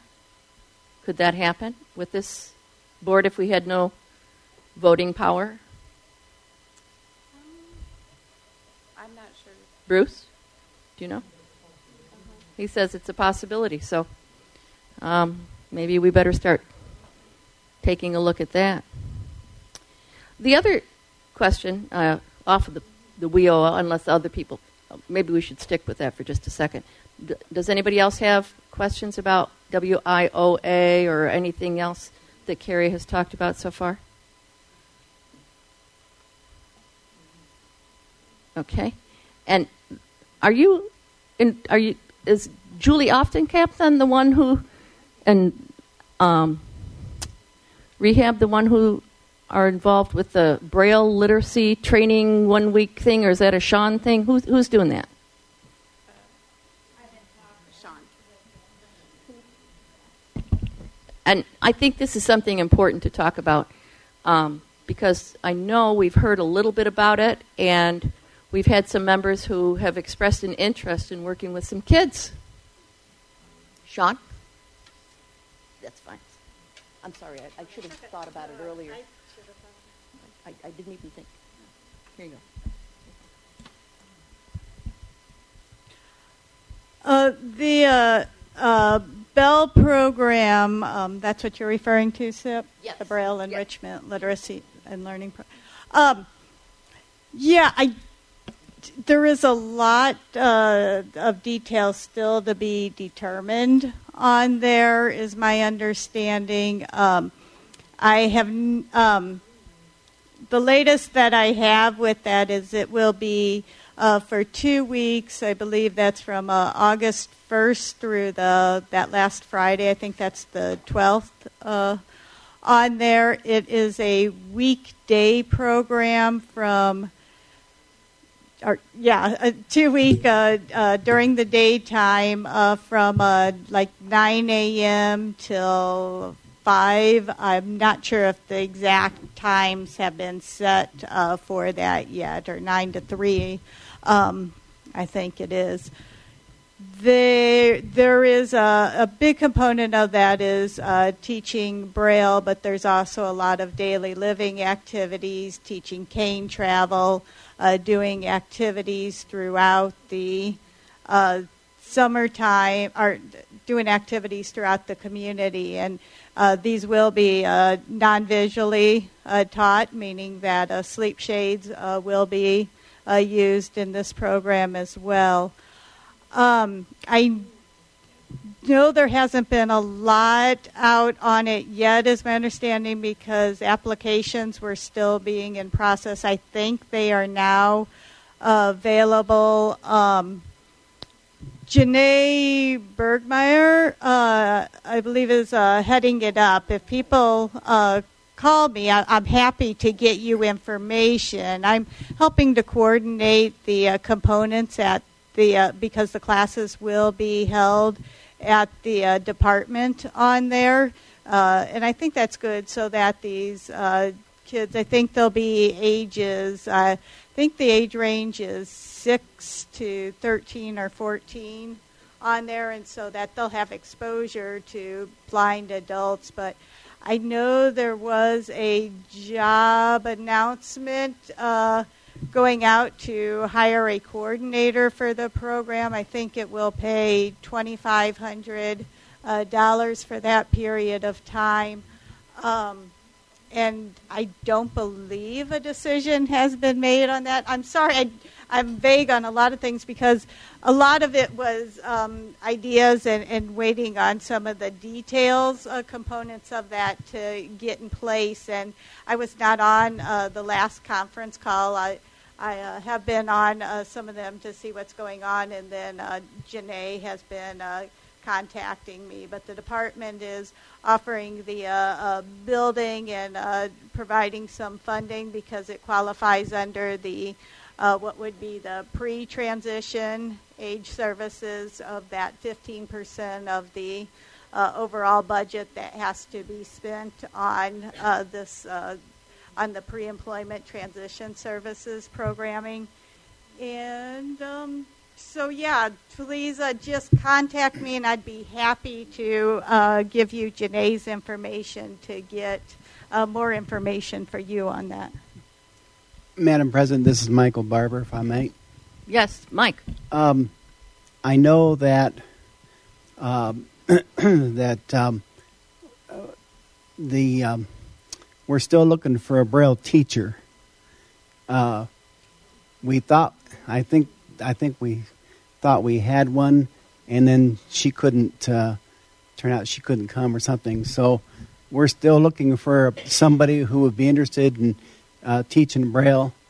And if I remember right, I think is that not a paid position as well?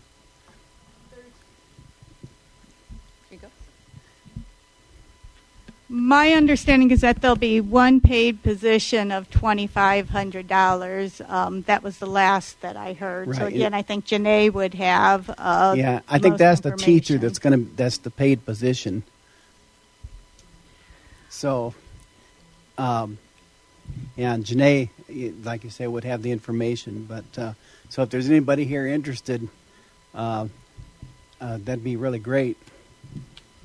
I, I, I know about three or four grandmothers in here who want to paint cookies with kids and read Braille with them and travel around with them and, and do stuff.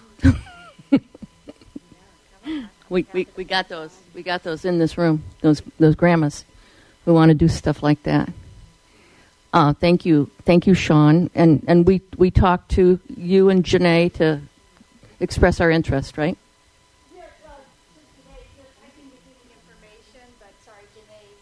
Okay. Thank you. Thank you. Okay. Um, Carrie, uh, that's is that that's it for you on your stuff? Okay. I'm I'm sorry. I, I'm all over the place. Thank you very much. Now, I mean that's a lot of stuff, you guys. All right. Now, who who's next from IDB? Kim, Kim Barber. God, you're down to four teachers now, aren't you?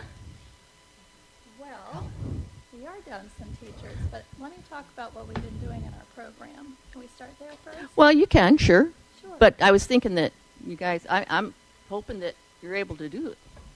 Yeah. Well, we'll talk about that too.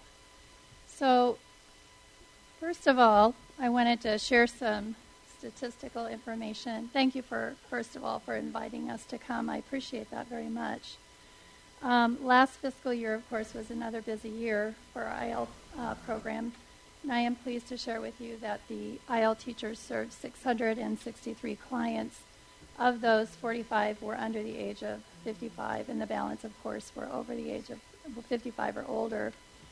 Um, over half of those served were blind due to macular degeneration, other age related disabilities, that is, besides blindness or severe vision loss, uh, included cardiovascular disease, strokes, hearing, hearing loss, um, cognitive impairments. That that w- that's another one that we see um, on the rise. Some of it due to strokes, um, and also uh, diabetes, to name a few. Uh, of those served, uh, the, when I say of those served, I'm talking about the 663. 450, uh, 455 were living in their own homes, so that's a good sign. 101 were living in um, senior living retirement communities.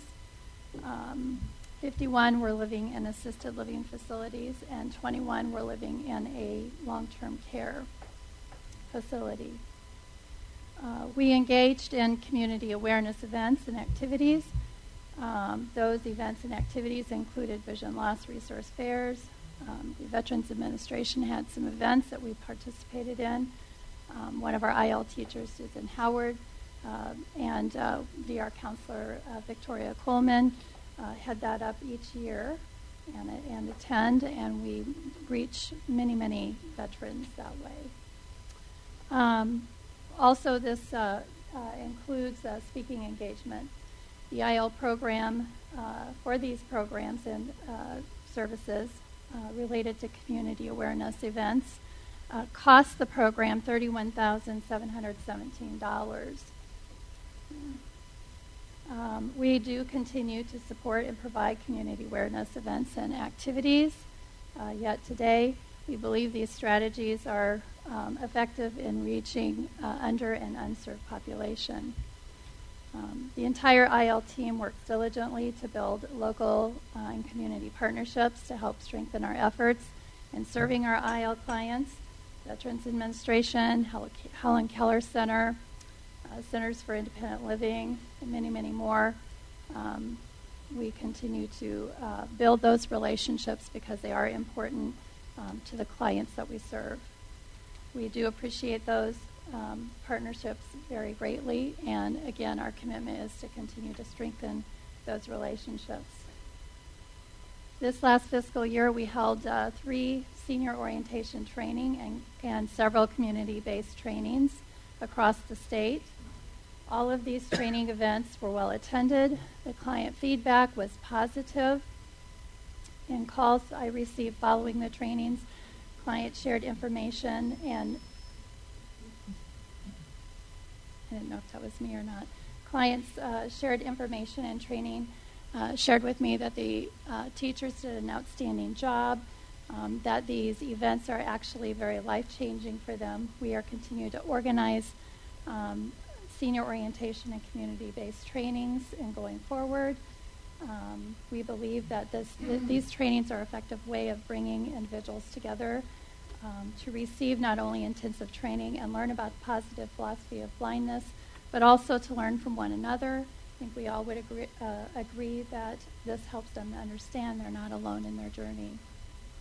Uh, in November uh, 2015, um, I received, a, I applied for and uh, through uh, feedback from the teachers and what our needs were, received a $16,300 grant from the Hilker uh, Alma, Alma Pedretti Foundation, based on recommendations again from the teachers and the rehabilitation uh, technology specialists, as well as Emily uh, Wharton, our technology director. We purchased several uh, devices and equipment, including a, a talking tactile uh, tablet 2. Um, I got like nine sonic boom clocks with telephone signal signalers and bed shakers. Each of the teachers got one for their kit.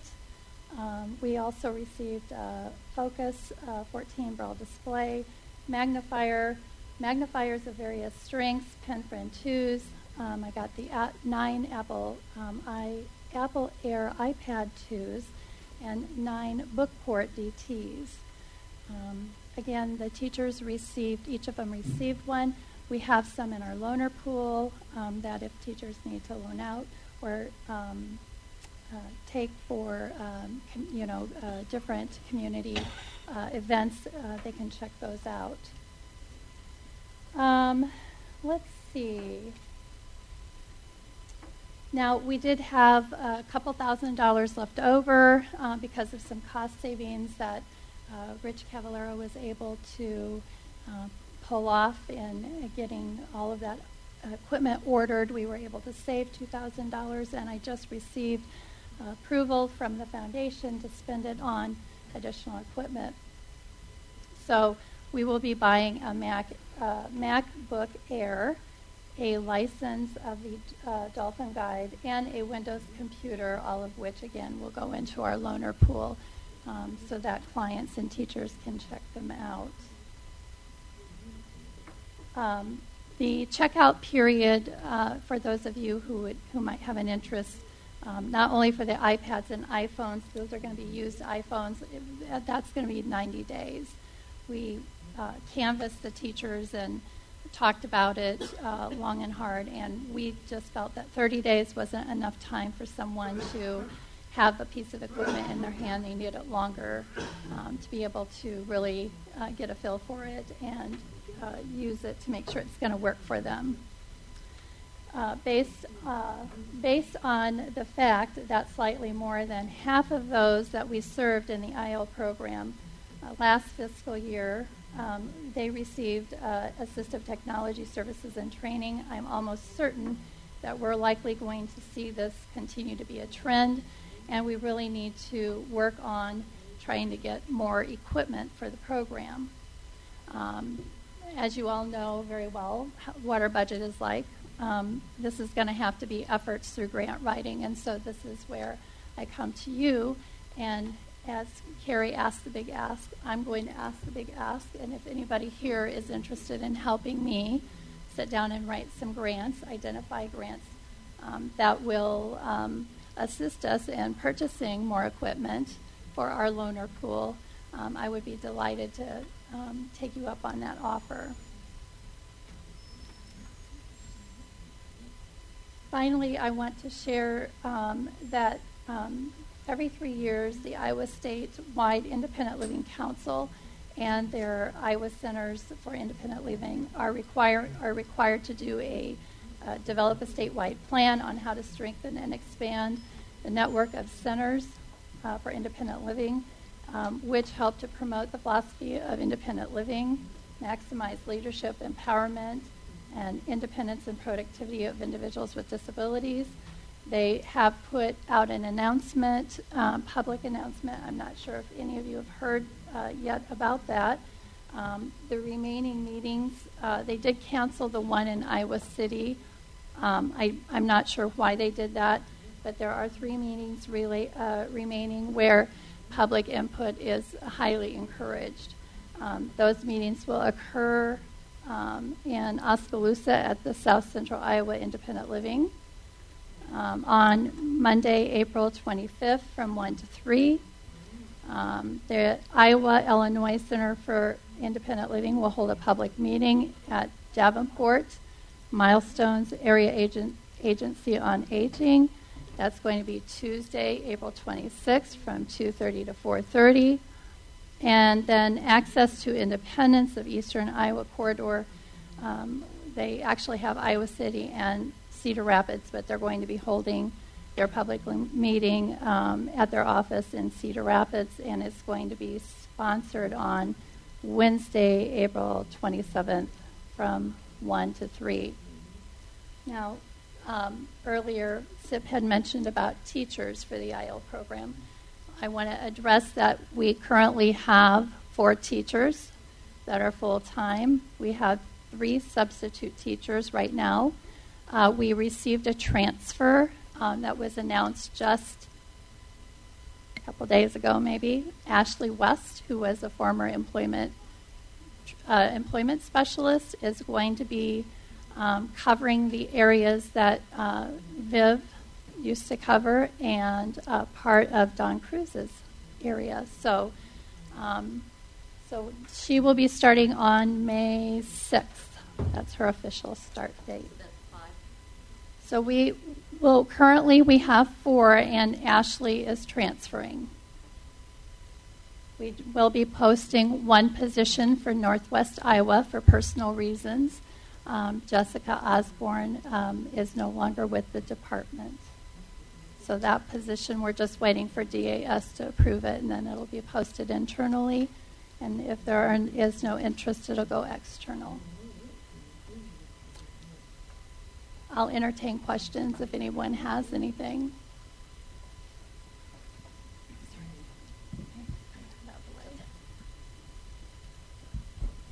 Questions, you guys?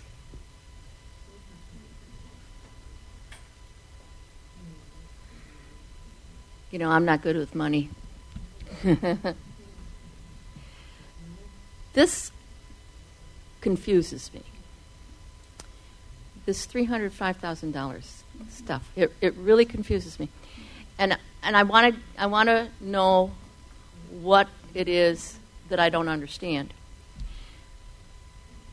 Okay, um, probably four years ago, let's see, this is 16, probably 2013, there were maybe 93 staff at the Department for the Blind. We had a very, our, our budget was nothing like it is, now, I don't think. I mean, Bruce can tell me if I'm right or wrong on that one. We had more staff, we were paying out more for staff. We probably had very similar statistics in independent living, and I think we were living in the budget. What's the diff? Where where did the three hundred five thousand dollars go? I mean, I'm not saying, and, and please don't don't take this wrong. I'm not suggesting that there was anything illegal taken or anything like that. Please, no, don't don't even go there. But what happened to that money? And I know, you know, I, I asked Richard Sorey this uh, because he goes to the governor two years ago on December 9th, 2014, and says to the governor, Thank you very much, to the legislature and, and, and to um, the governor. This is the most wonderful budget president we've ever had, and we won't be coming back. And then all of a sudden, this past year, we're $305,000 in debt. and, and a lot of it's independent living. So, what's the deal? Well, I can't comment to what Director Sorey said, but what I can tell you that I'm aware of, and I think Bruce can talk a little bit more from the budget perspective, but um, our teachers have been spending more time with our older and younger blind clients. Um, many of them, as I'm sure you've heard repeatedly, have um, secondary and tertiary disabilities. And I understand that. Um, teachers are spending more time in the field with clients, making more visits. Um, also, we have realigned how teachers allocate their time. Uh, we did have a meeting with teachers. Uh, I can't give you an exact date, but we were informed at that meeting that um, their time, most, a lot of their time had been allocated um, with certain activities to the VR program.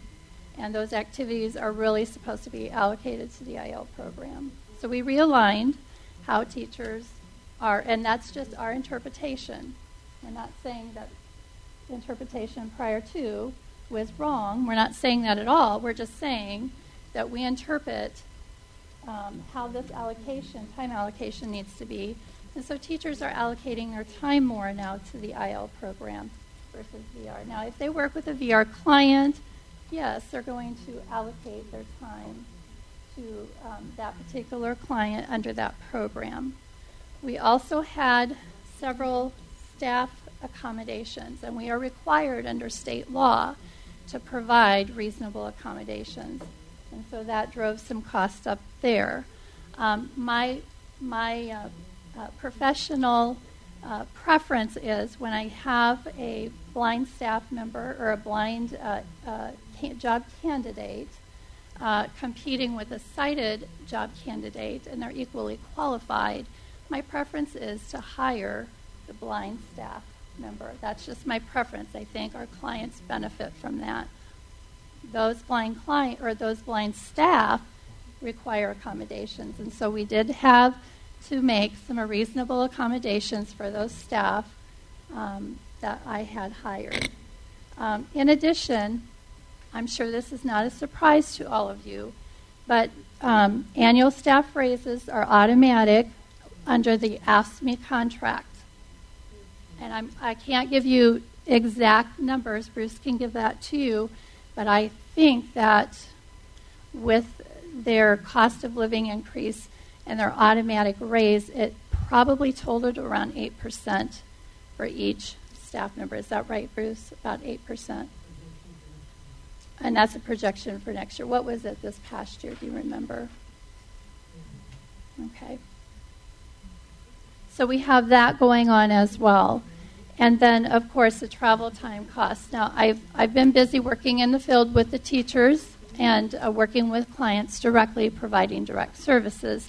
So I haven't had time to do an analysis of this uh, recently, but the last analysis I run, um, a teacher can spend at least one week out of the month on the road. And so there are costs related to being on the road, and things increase. I mean, you have your hotel costs, you have your meal costs, you have, if they're taking uh, their drivers with them, we have to cover their hotels and the driver's meals. So there's a lot of things. So it's a great question, um, and I know that um, it's a concern of mine, and I've expressed to uh, Bruce and Director Sorey about the concern and trying to make sure we can live within our means. Everybody has to live within their means, and we're looking at different ways to try to control those costs up. Oh, there's so this is what I'm I'm hearing you say that you're paying more money now for travel for blind teachers and a reasonable accommodation and that they're working longer hours because I was thinking they could only work 40.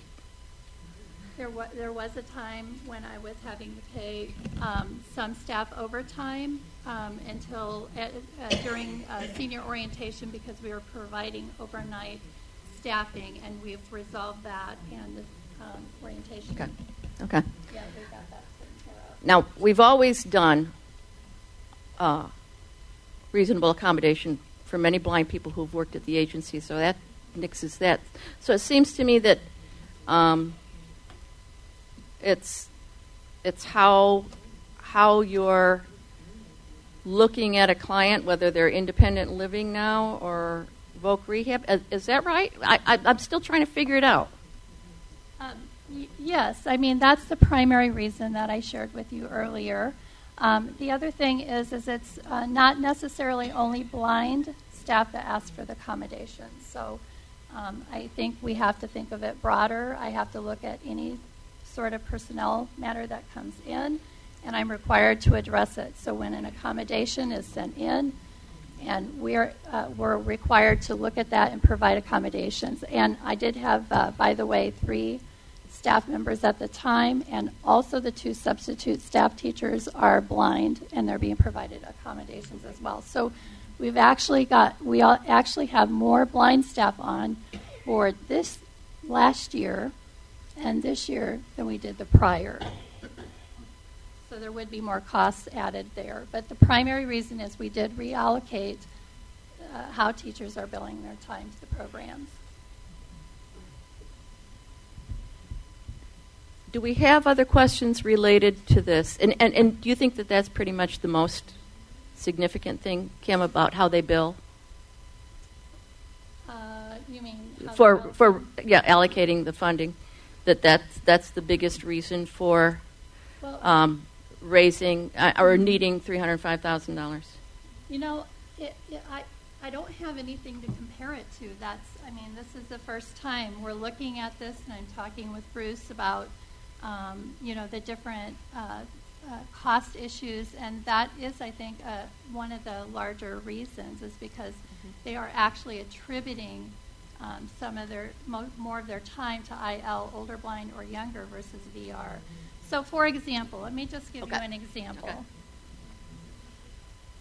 When a client has a, an IL plan, historically, this is what it was told to us that once an IL plan is developed, if a client's objective was to learn how to use the book player, which is a VR program, right? The teacher would allocate their time to VR. So if they spent an entire hour discussing library services and how to use the book player and how to navigate, that teacher would allocate that hour to VR. Well, that's a plan. That's under an IL plan. And so we ask the teachers to bill accordingly. So if it's someone younger or older, they're going to bill that under IL and not VR. Does that help to explain the shift? And again, I want to say that we're going based off of information that was provided to us and just trying to realign how we define and how we define things should be billed. Okay. We're not saying that it was done wrong before. We're just simply saying this is how we would want it done and going forward. Questions related to this, anybody? Huh?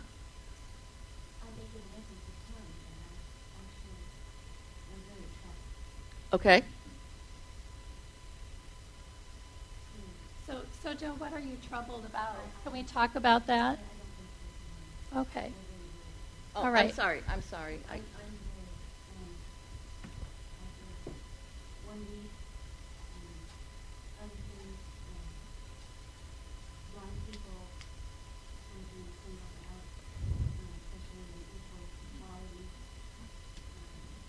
having the same thing, but using accommodation, not having before.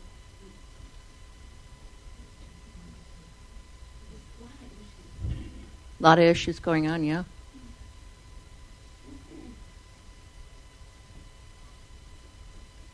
Other comments? I think I kind of understand it a little better. I've huh? question. Yeah.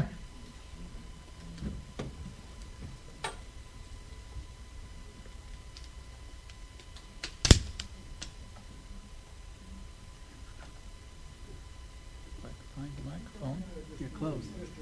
Just your- To the right? Okay. Um, when was it the last time that the state funded salary increases and you didn't have to absorb them within your budget?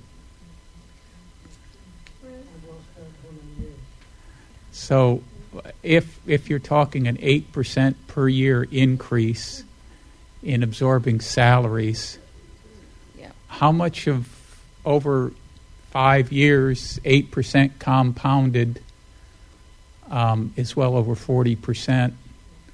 So, how much of the lost productivity or lost available productivity can be attributed to just that fact? And, and, I, and I don't think it's just, obviously, it's not just the IDB, it's entire state agencies that are going through the same sort of machination as to how to provide additional services um, with restricted funds because years ago, as I understand it, the state actually made a separate appropriation for salary increases over and Mhm. above the That's right. appropriations for the operations.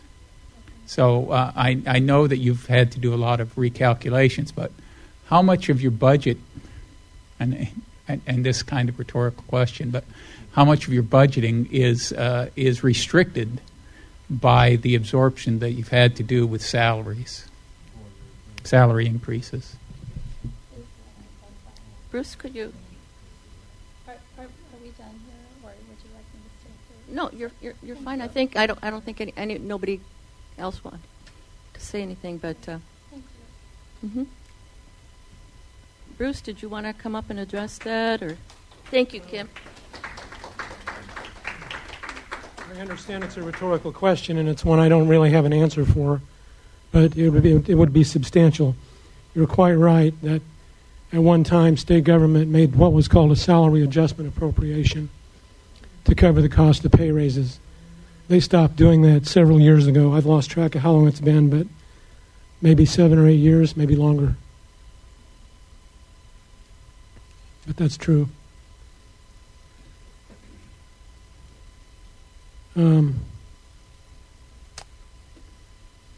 it's uh, up on the department's website now. But uh, if you haven't heard, there's a commission meeting scheduled for May 7th, which is a Saturday at 10 a.m. And as, uh, as it stands right now, the agenda would call for a discussion of the future direction of the Department for the Blind. The appropriation bill is back in the Senate uh, today, anyway, or at least it was, unless the Senate acted on it. The uh, the Senate passed it once already, and the House passed it yesterday with amendments that did actually increase funding in certain areas. None of them affected the Department for the Blind. But it goes back to the Senate to deal with the amended version of the bill as passed by the House.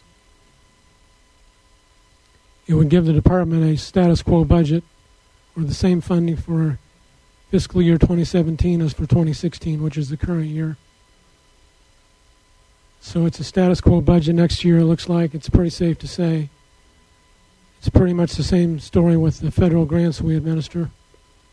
Um, the supported employment grant for this year, the older blind grant, the independent living grant are all uh, status quo budgets for the current year. I'm not looking for much change next year for those either. The basic support grant, or the basic VR grant, the big one that finances the majority of the department's operations, will come in about 10,000 less this year when the money is finally all distributed this summer. Uh, the final 15% of it is due to be released in July. And I would look for it to be at about 10,000 less than last year. Uh, sorry about the voice. It's uh, I'm up here last because I thought maybe I could get my voice back, but it hasn't worked. so, anyway, uh, some of the challenges that we'll have this year and will be the pay raise issue. Uh, there are two across the board increases scheduled. A two and a quarter percent increase across the board on July, and uh, a one and a quarter percent increase scheduled for January. If that's applied to all employees, as it usually is, that will cost at least $136,000 to implement with no increase in the budget. Uh, there are employees who will get an additional 4.5% raise on top of that because they're not at the top of their salary range. So some employees will get an 8% raise this year starting July 1st. And uh, we'll have to absorb all of that. I suspect that the total tab on that will be closer to 200,000 than 136 when you add in the 4.5% raise. There's uh, a contract with the uh, Department of Education, State Department of Education, for uh, operating the Instructional Material Center in the library for $805,000 this year ending June 30. There is significant doubt, or at least some healthy doubt, that that will be sufficient to cover the needs that we'll have. So we'll have that challenge possibly to face. And then you overlay that with the whole 15% for pre employment transition services that is now required by federal law. And you have a set of real challenges. Um, I think the 15% requirement for pre employment transition services, at least in my humble opinion, will uh, bring some real change to the department, and it won't all be good change. Uh, delighted for the opportunity to serve kids, but uh, the requirement to spend 15% is going to uh, affect other areas of the department's budget in ways we'd rather not, I think, in times to come. And I, I have to think that unless we comply with it. The final regs aren't out on it yet, but they'll, we're promised that they will be this summer. Uh, we've heard that before. Uh, uh, when the final regs are out, it's game on for compliance. And if, if we don't comply, I'm concerned that we'll start to lose money out of the federal grant. The finance is the majority of what the department does. That's my that's my overall arching concern about uh, the requirement for pre-employment transition services. So, uh, sorry, Director Sorey couldn't be here tonight. So we're all here in his stead, but uh, I'd field questions if there are any.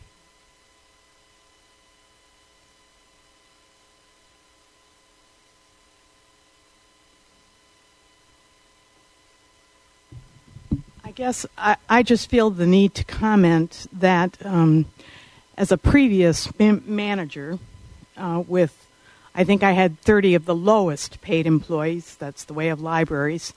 But um, I've, I've heard it said that uh, in some meetings, people are kind of laying the blame on the contract and on these employees getting this audacious raise.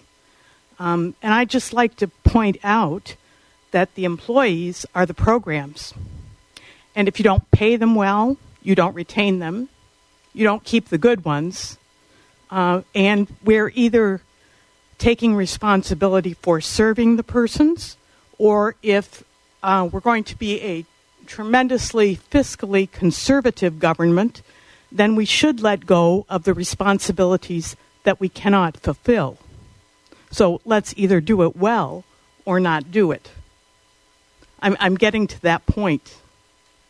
So I don't know if um, I can hardly handle a commission meeting, but I may come because I, I am concerned about the 65% plus who are over the age of 65, my age. So um, it is, it's a concern.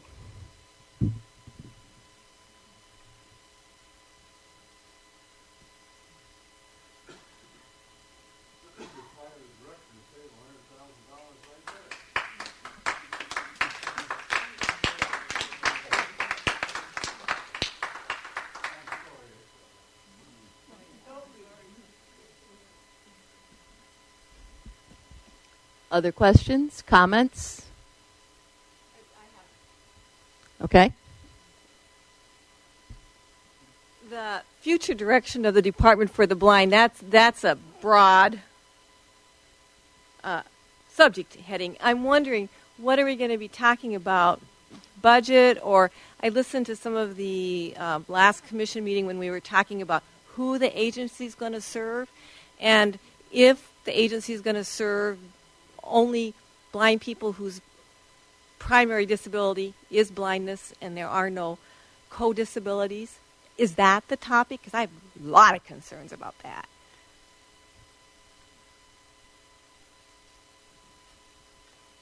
I won't have control over the topics necessarily, but I wouldn't be surprised if that's one of them.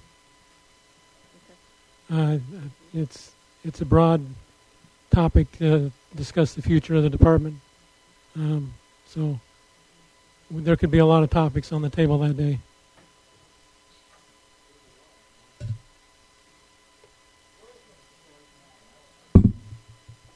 Come to the microphone, Matt. I would like to know why Mr. Zoe's not here tonight. Matt. Here, it's it's right here, Matt. I would like to know where Mr. Sorey is tonight. I- why is he not here I do know, Matt, sticking up for his employees? and, and I'm not. I, I just want you to know that he's at NCSAB, which is National Council on State Agencies for the Blind.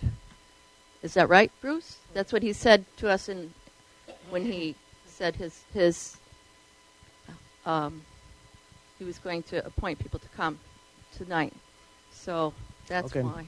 And- Fair enough. I was I was curious. Yeah, no, and I I understand that. I would have probably asked the same question if I didn't know.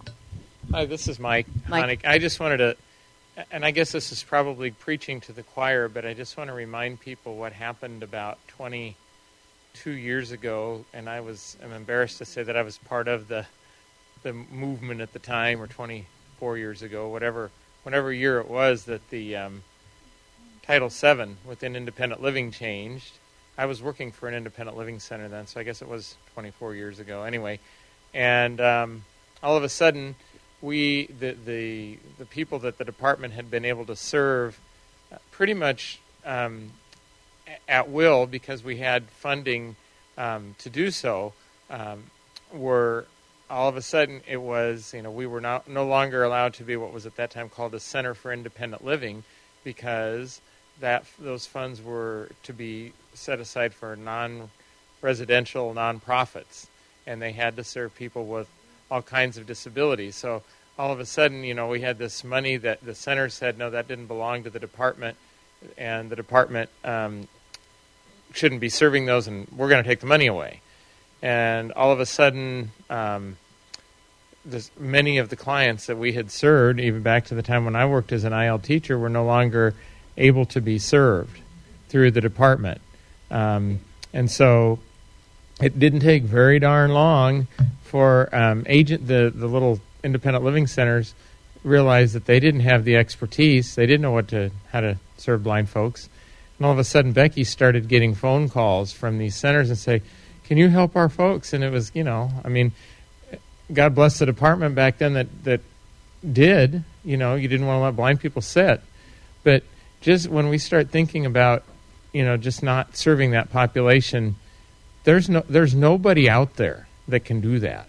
That that's that you know we, we, we learned that lesson and unfortunately I learned the lesson from being on kind of on the wrong side of it for a while. And like I said, I know I'm preaching to the choir, but I just I feel so passionately about that that I just had to get up and, and share that reminder. Thank you very much, Mike. Thank you for that.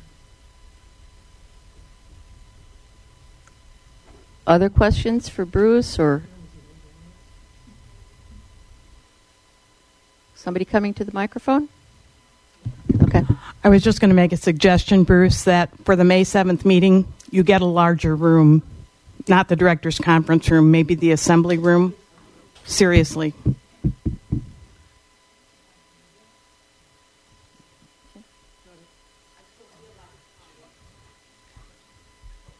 We know Catherine's coming. I'll be there too, unless I'm, my artery clogs up more.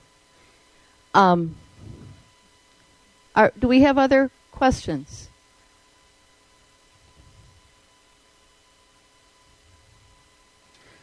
Well, we have a hospitality. Uh, not not just a minute. Just a minute. We have a hospitality room after our meeting. Uh, IDB staff, you would be welcome to come and mingle if you'd like, um, or whatever you know. So, I mean, it's it's it's entirely up to you, and um, I think you know, even though we have some differences on some things, we we need to talk about them, and we need to be able to acknowledge our differences and see if we can repair them in any way we possibly can. But hospitality is, you know, you've come tonight, so thank you. Um, here, let's give a hand.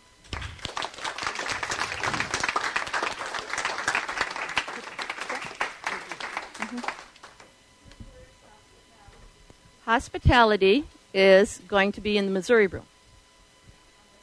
Yes. It's across the hall and down a little bit. And next we have,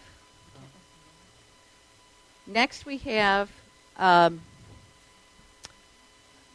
is it Marilyn Garby? Come on, Marilyn. Friends of the library. No, no, no, Marilyn. You're going to come here to the microphone first. No, you have to come around here. No. Yes. Well, then go right ahead.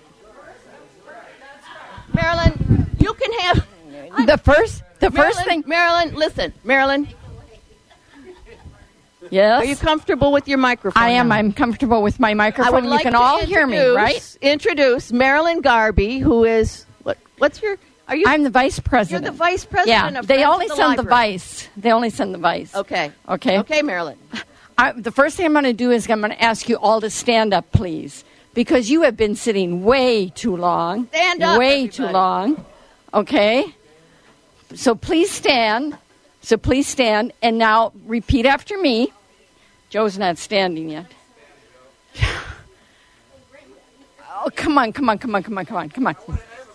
Yeah, well, this is the 14th inning stretch. I'm sure of it. Okay, I want you to repeat after me. It's great. It's great to be among friends. Among friends. Yes. Okay. Now, those of you who are a, fr- a member of the Friends, please remain standing and everybody else sit down. Uh, oh, yeah. Okay. So, so you all know why I'm here. Yes, and I've got it right here. You all know why I'm here. Look around and see who's still standing. Okay? And realize that that's your friend and you want to be among those friends and you want to be a member of the friends. Okay. You Yeah. so, you want to help pass Okay. So, Sarah's going to help me pass out. Now, what are you going to tell us about the Friends of the Library? I'm going to tell you a whole lot, but I'm going to make it really short and sweet because Okay. you guys have, you guys have, you can sit down. Don't let them sit down, Marilyn. They're too lazy. Okay, um, this has been a ba- you you can sit down. This has been a banner year for the Friends. I had the privilege this afternoon of delivering a check to Sarah, who is passing applications and, and envelopes around to people d- to become members of the Friends. Um, I had the privilege this afternoon of delivering a check to Sarah for ten thousand seven hundred dollars. Yes. We gave her a check earlier for $300. We have historically, in the last eight years, given $10,000 a year. This year, we gave $11,000 a year. Wow. Okay? That's good. Uh, and we're very excited about that. We're excited because there's a number of ways that we are trying to let you help us help the library. And those ways are not only memberships, which are, are what we're talking about now, but they are very simple things, things that you can do every day. To begin with, anybody here use Amazon.com? Okay. Go to smile.amazon.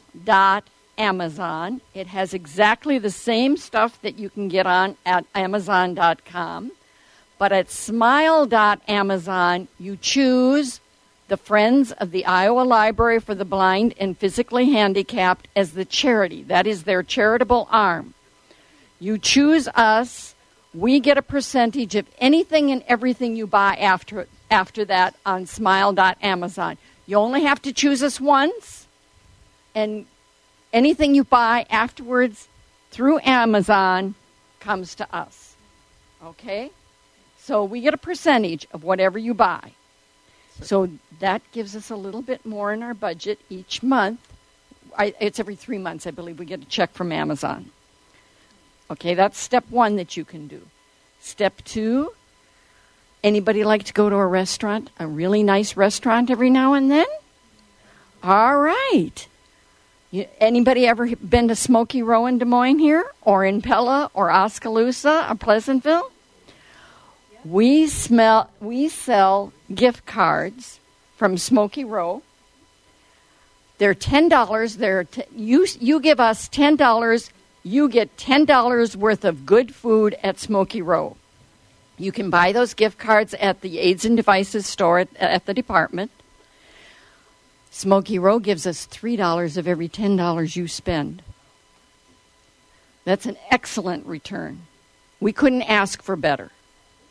So, whenever you're in the department, stop at the Aids and Devices store, pick up a couple gift cards, take your wife out to eat at Smokey Row, go to lunch there. If you're working in the downtown area, or if you're in Pella and Oskaloosa or Pleasantville or any of those other towns.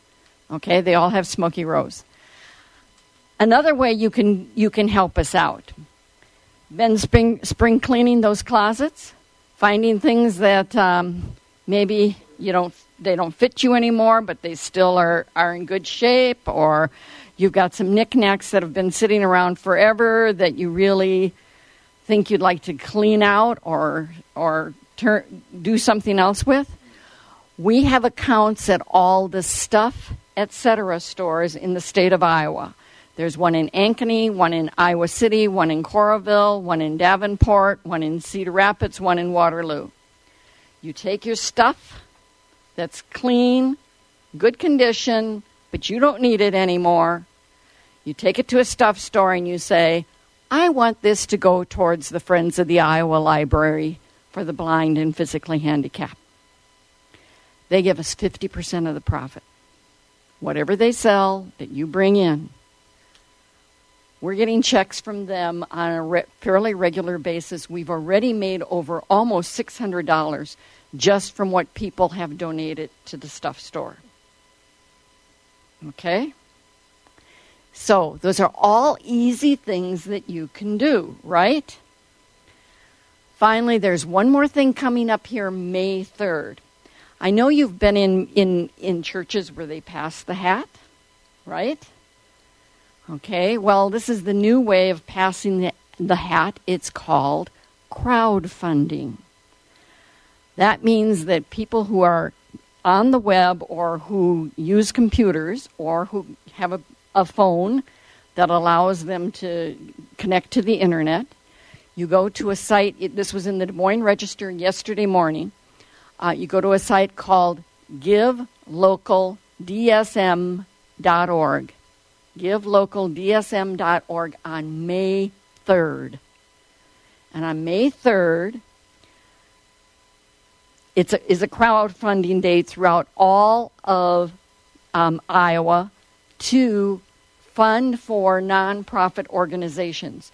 We've applied and, and are one of the nonprofit organizations that'll be part of this crowdfunding.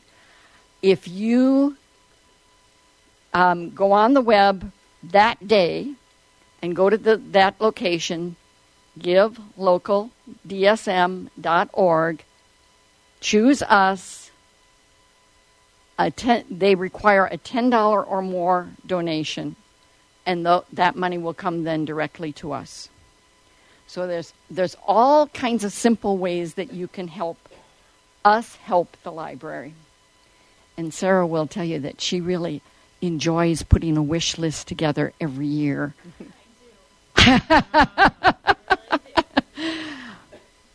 Uh, I know she's enjoying the 3D printer. I know she's enjoying the embossing, embosser and the, the pen, that, the doodler.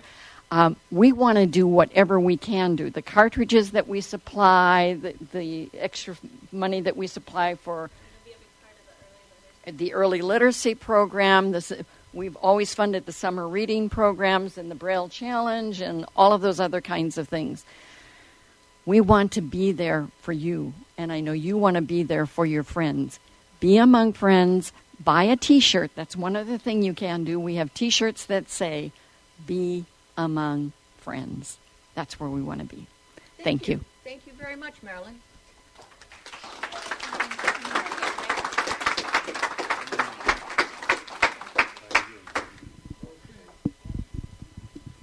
Sorry? Do you have a question? Okay, one question. Um, the library is the library for the blind and physically handicapped. Yes. Are there similar outreaches to this to physically handicapped organizations? Are they are we not only for fundraising but also awareness of the availability of the library? Who wants to answer that? Because that's more of a Sarah question. And I missed it. I'm sorry. He's asking about physically handicapped. Yeah, are there outreach efforts to organizations that serve physically handicapped to make them aware of the library as well as their opportunity to support Friends group? Yes, and we'll and I should have said earlier we'll talk to anybody and everybody. So if there's groups out there that want to hear from us, let me know. Um, for example, I just spoke to the um, uh, chapter, the Iowa um, International. I'm going to get their name wrong. Dyslexia um, group. Um, so we're reaching out to to those as well. So um, anytime um, if there's groups out there we should reach out to, let me know. Thank you, Sarah. Anything else, guys? I do have a quick question. Okay. Here's the mic. Thanks. Oh, cool. Wow. Um, I'm wondering if, kind of on a similar question to Don, actually, um, I didn't know, for instance, that, uh, about the stuff. What is it? The st- I live in Davenport. And I, I don't think I've ever heard of the stuff store, so I have to go investigate it now. But um, have you ever?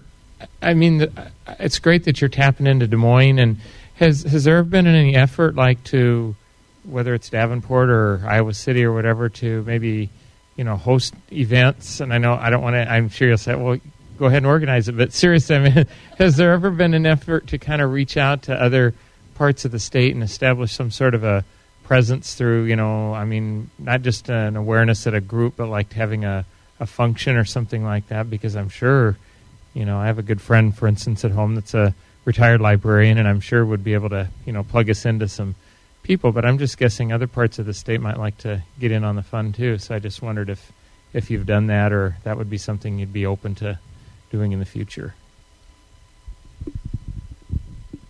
I, I will say that we have attempted to contact the various support groups, the low vision support groups around the state, and to get their support in doing one particular thing, and that is with the function of the stuff store to help people who physically would have a difficulty of getting items to the stuff store to be there on a list of volunteers. If you go to our website, in fact, there's a page that asks for volunteers to help move stuff from one from a, a home, for example, to to the store, etc. Um, so yes, we have tried to reach out to people not only just in the Des Moines area but around the state. We've also been even looking for board members from other places other than the Des Moines area because we certainly would like to see that happen. Thank you, Marilyn. Mm-hmm.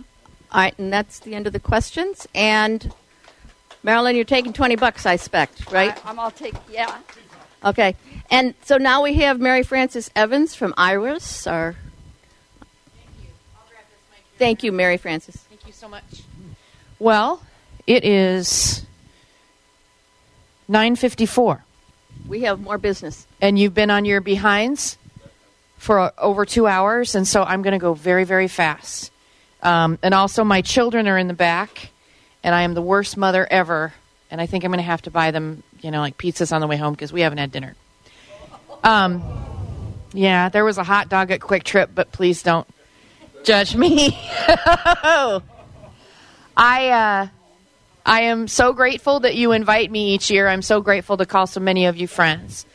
I have to say, sitting in the back of the room listening on a personal level, it's really, really hard. Um, now that you are my friends and people I care about, it's really, really hard for me to observe what's going on at the department, what's going on in your lives, what's going on um, to the history of your lives for so many of you that have spent so much of your lives with that organization, and to see the turmoil and the struggle and the, phys- the, the, the, the cracks and the hurt. It's also hard for me to sit in the back of the room and watch these folks who gave up their Friday night to come be with you, even though the director could not, to sit there and, and be ready to take your heat. So I think um, I just want to say a word for their bravery because it's in the mo- for the most part it's not them making the decisions, but they sit here and, and, and answer. So from where I sit, um, we have a lot of growth to do. We have a lot of peace to make. We have a lot of progress and answers and a lot that needs to be done. So I'm planning on being at that meeting. And um, anyway, that said, um, I was going to tell you about all the cool fundraising things that Iris can do, but Marilyn sucked them all up. That's another thing that personally is really hard. Um, it, it, it's crazy to me that both Marilyn and I have to get 0.05% of your $20 Amazon.com purchase to fund the programs that we do. It makes me mad that we have to compete. It makes me even madder that our state government has to write grants to do what my tax dollars that I believe came out of my tiny paycheck should be doing, and I thought they were. End of political rant. Anyway, um, I'm just going to go very, very fast. We've done some big things. We have a team in Dubuque reading five days a week for the very first time in our 27 year history. They're reading. Yeah, Bravo. we're very. I'll tell you, that's been a big one to push up the hill.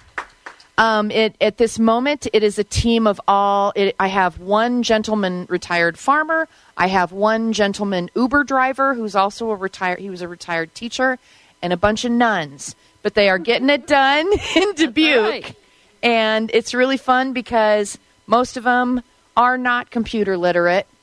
So when I think of some of our new listeners, um, trying to teach them how to use our website or your stuff, um, we took a step back when we went to Dubuque because they don't have email or anything. So I have to go through a third party to communicate with them about their schedules. So it gets it gets very very computer illiterate when you step into uh, some of the nuns' retirement homes in Dubuque, but they're doing it. When we started this uh, reader team two weeks ago, when we met for the first time to get going, um, one of them happens to be a former Sioux City reader, an Iris reader. So that was super cool. So she was able to kind of help teach the others. Another one, Sister Marge, came from St. Louis, retired to Dubuque, and she read for Mind's Eye. Um, yes, Mind's Eye in St. Louis for many years before she retired, came to Dubuque, and now we started, so she's with us. So the Dubuque thing is a really big deal. Another big deal that happened is um, we had a little little get together last week, and I cannot thank uh, the organizational piece and the individuals of ICUB enough. Um, to my horror, people liked it and want to do it again. um, see how you are. Um, I believe what we did was we had a big band dance party. We hired a 17 piece big band. We got a room at Prairie Meadows. It is the cheapest place to do something like this. We had a bad chicken dinner, a big band with big speakers, and we had a blast. Um, but it, it is the the only place to do it in town. Um, we I money is still coming in. Thank you, Donna Seliger. We're good. Um, money is still coming in. Basically, we had kind of a Dancing with the Stars competition where some of the people that competed uh, are some of your iCub members. Uh, Joe Slayton killed it with a super cute hot boy who's a, who's a professional dancer with Des Moines Ballroom. Um, Catherine Whitty, Mike Hoenig took it out there for the rumba with a tux on. Yes, he had a tux on. There were so many faces, and you guys, it was so much fun and so much work. And I'm so frightened and excited that we probably will have to do it again because I believe we've hit on a an event that's unique to what we do and that also serves and includes our listeners, our volunteers, um, and then the rich people. We had three tables of rich people, um, sponsors. It's one thing to get a sponsor, and it's, it's another to get them to come. Um, we had a table full of principal, a table full of Bankers Trust, a table full of Kemin Industries, and they'll all be back. And again, sadly, they all said can't wait.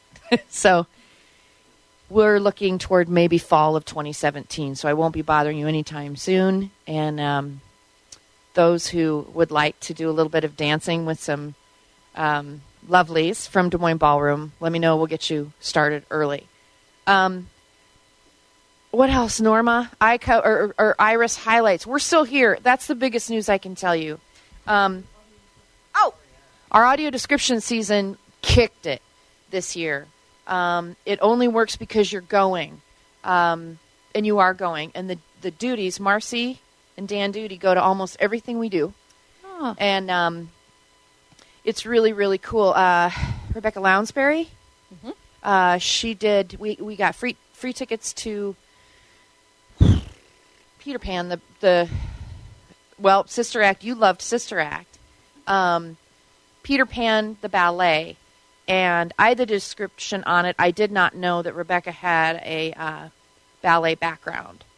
I introduced her to the artistic director of the whole ballet thing out in the lobby, and those two and sat and talked, and she heard the the feet hitting the, the stage, and those two talked ballet, and I just described the stupid show, and I didn't know what they were talking about because they were in their own little thing. So that program has really been so tremendous and enriching for us as well as for you. My volunteers are having a blast, and I'll just say Hamilton 2017. Um, I think we're going to have to describe more than one show for that. Um, we have uh, You Can't Take It With You coming up the Playhouse. We have um, Book of Mormon coming up at the Civic Center. We also do something that you guys aren't really involved with. You've talked about kids a little bit tonight.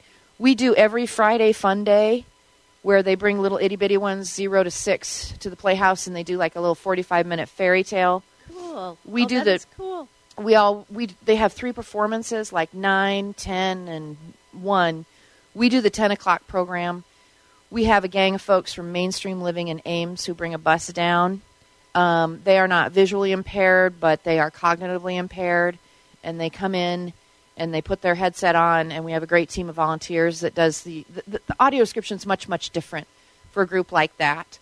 Um, for audio description for Broadway, you bought a ticket. I'm trying to stay out of your head as much as possible and let you feel and hear the music.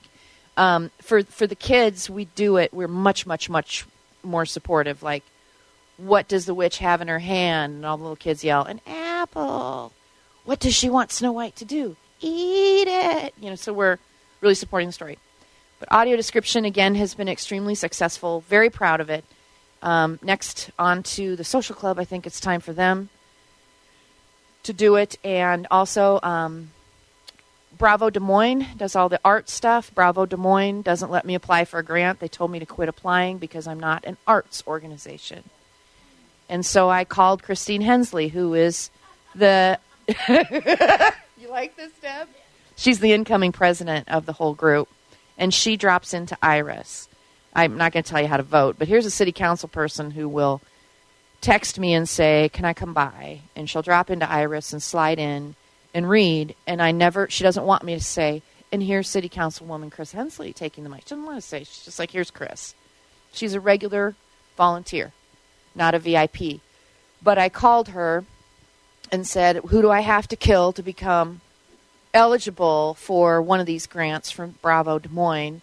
And she said, I hear you. I get it. We're relooking at it, and you are absolutely on my radar because I don't understand why you wouldn't be considered an arts organization either.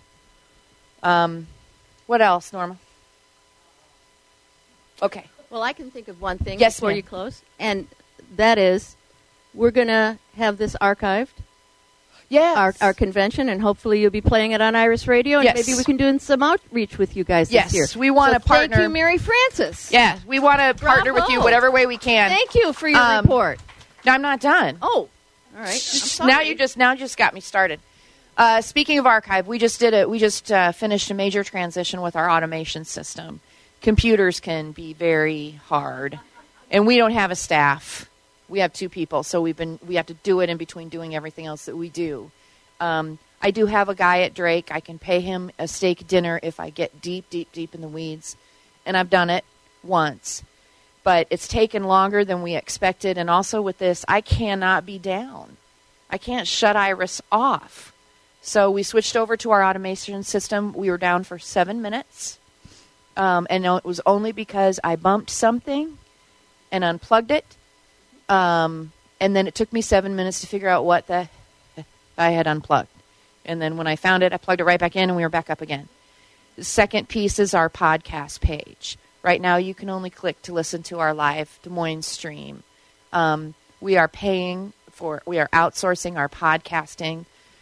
So now that the Big Band Bash is over, uh, we'll be able to really turn our attention to tightening up our program schedule and getting our podcast page up to speed, where you will once be able, again be able to download midweek shopping cart, City View, stuff from the iCub convention, whatever it might be.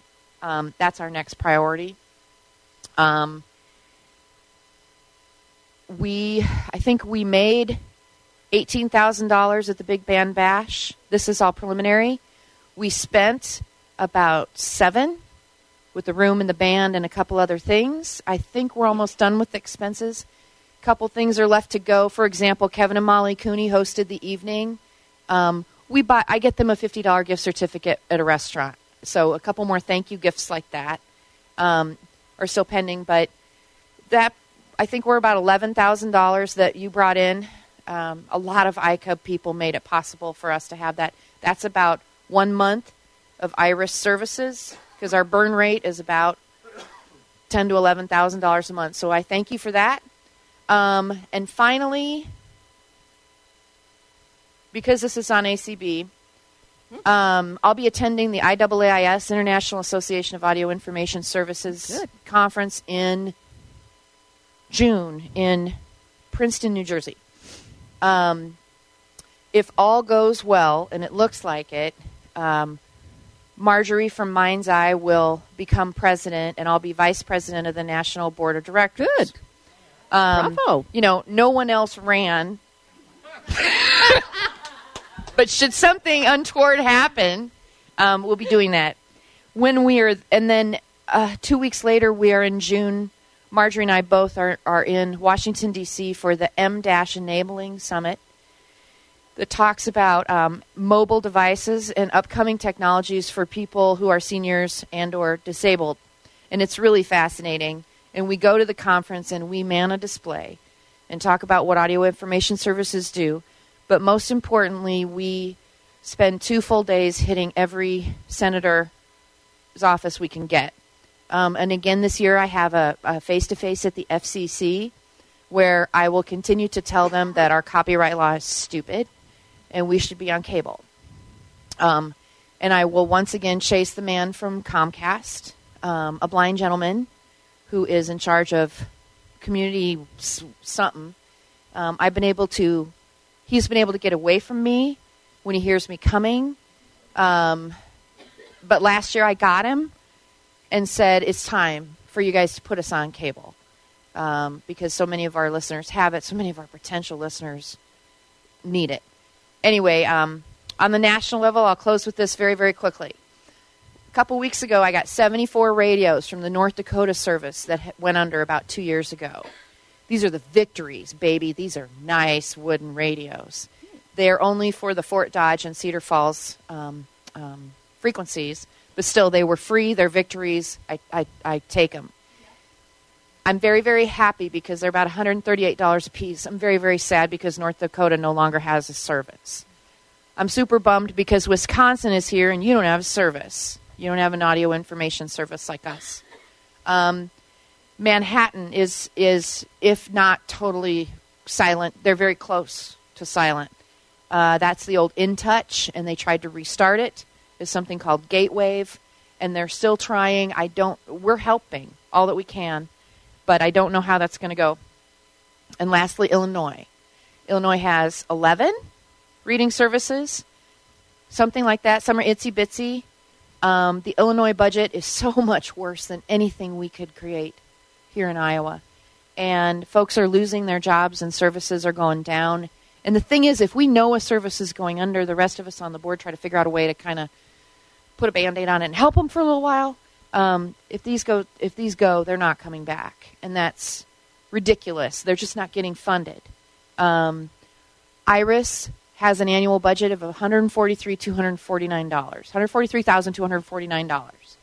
Um, we get about twenty-nine thousand from the Iowa Department for the Blind through a contract that they are also then reimbursed through a federal contract. So it doesn't we don't come out of that money that you guys were talking about, but um, I count my blessings because of you guys, because you support Iris, because you're my friends, um, because a bunch of you looked so beautiful last Thursday night. It was just wrong how dolled up everyone was and how horrible I looked. Um, because when you put these things together, you're the frazzled one. Um, I count my blessings because we're in Iowa. We're a standalone nonprofit organization that, yeah, Marilyn took all my money from Amazon.com. And what was the other thing? I don't know about the stuff at store, but there was something else you were doing. Yeah, thanks. I can't do give local Des Moines now. Thanks, Marilyn. But um, I'll do it on the next round because I don't want you guys to have to compete. But um, we count our blessings a lot. I count my blessings even for these poor people that were sitting up here from the department, just knowing it was highly possible they could get yelled at tonight. Um, I think their bravery is something to celebrate. Um, but mostly, I count my blessings because Iris is here. We're doing fine. Uh, we'll keep growing. I'll keep it short. Never hesitate to contact me if there's anything you want to hear, see, or do with us. Um, we were going to do our Meals from the Heartland thing, but you guys stole it, so we'll wait a few months and then do it again when we take a bunch of readers. Are you still doing that? The Meals from the Heartland? I don't know. Okay. Well, oh, maybe you didn't steal it. Um, but I thank you, thank you, thank you, thank you for your support. We don't have anything else cooking at Iris until our ice cream social in August, um, unless we decide to do a weenie roast, which I'll let you know in June. So thank, you, so much. Thank you. Questions?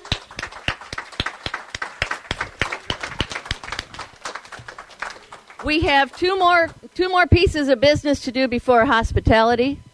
Number one, Joe Slayton. It is my job to appoint a nominating committee chair, and I've asked Joe Slayton to be that. We have um, all of our officer positions and four board positions are up for election this year.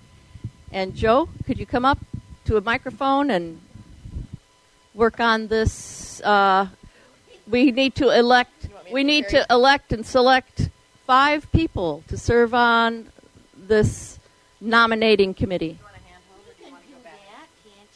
Huh? I gotta have my slate to write. Oh, do you want me to do that? Yeah, just uh, I Oh. think we need five. We need five members.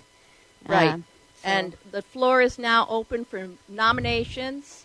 I cannot vote as the chair. Right. just kind of spearhead it. So.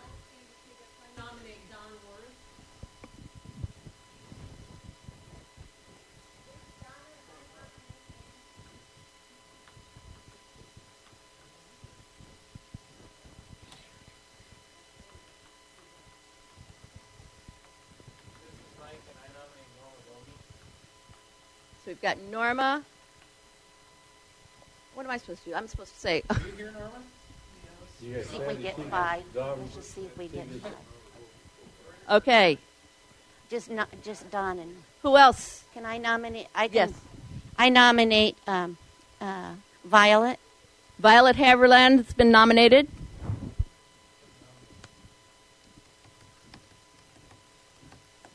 That's.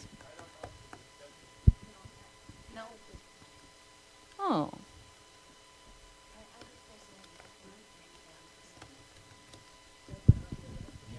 I nominate Beck. I nominate Becky Dunkerson. Becky. Come on, folks. Becky? How many more do we need? Any other nominations? I think we have four. I'd like to. Uh, I'd like to nominate Mike Hoenig, please. Mike Hoenig's been nominated to serve on the nominations committee. Yeah. I'm not going to be here. Okay. Huh? Can you nominate Vivian? I think you've got five. You've got No, I don't. You've got Don. You've got Dan. No, we didn't. Dan's not going to do it. Oh, Don, Norma, and Becky. Mike. And Mike. And we need one more.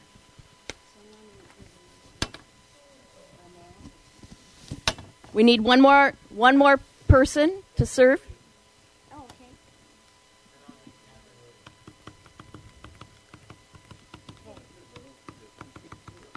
okay.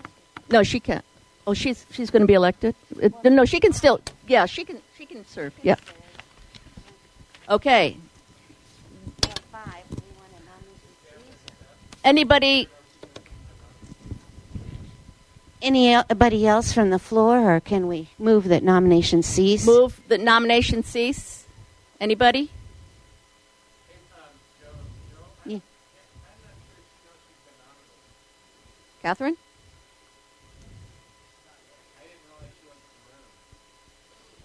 How about Donna Seliger? Donna? Donna? How about nominating Donna Seliger if Catherine isn't in the room? Or? What's going on?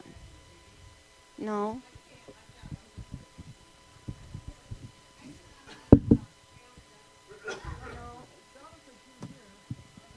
Donna's been nominated. Anybody move that nomination cease? Thank you, Jim. Yes, yeah, I'll try. I'll try. Um, okay, one-handed down. Donna, Norma, Becky Dunkerson, uh, Mike, and and Don, uh, Don Worth. Yeah, mm-hmm. Donna and Don. kind of get That's mixed up here. That's five. Okay. So, all in favor? Do we we vote on this, right? Yes. All in favor of those people serving on the nominations committee as a full slate vote by acclamation? I guess that, that's correct. Yeah. Let's do it. Aye. Anybody opposed? Okay. That and and you guys are meeting tonight where, Joe? Um, how about one seventeen? Okay. And that's No, no, no, just we always go long on Friday night when we have this stuff. this long Oh, yeah, we did last year. And then then now that there's one other thing. There's one other thing, guys, and that is um, we have uh, this year our audit committee. I'm I have named as Jim Whitty, Dan Tigas, and Kevin Slayton, and they will be giving a report on Sunday morning. Now, I want to remind people about hospitality. It's going to be open over in the Missouri room this year. It's not in the same place as it was last year, and there will be a container on the table for people to put money in. You know, What? Oh, and put this back. I'd say we are ready to adjourn. Thank you, thank you. Whew, sorry. Huh?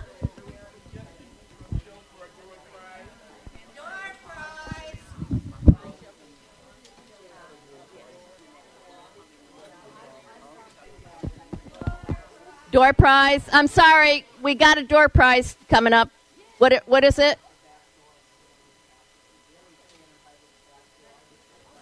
I'm sorry this went so long tonight, guys.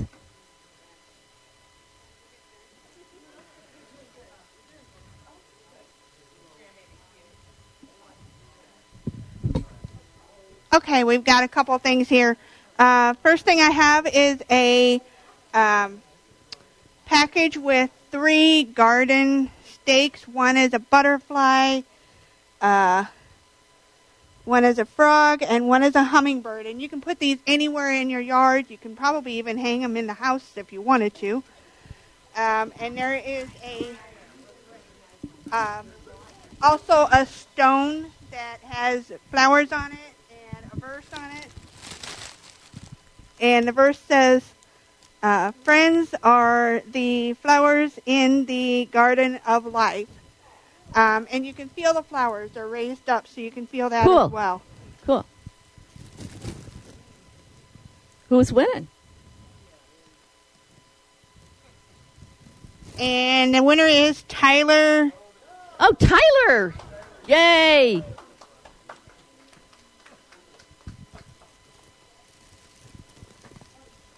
Did we want one more door prize?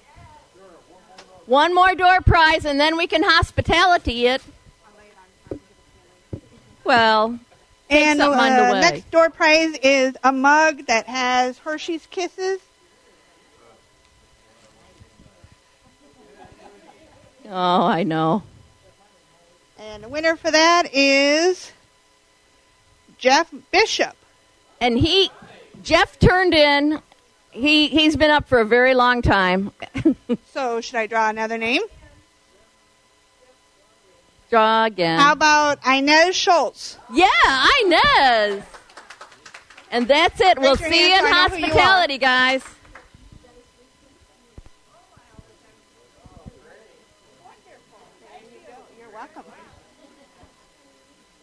Again, if you want to take part in the 50-50 raffle, um, Alan and I have tickets, one for a dollar or six for five dollars, and that is for the 50-50 to be drawn tomorrow at the banquet.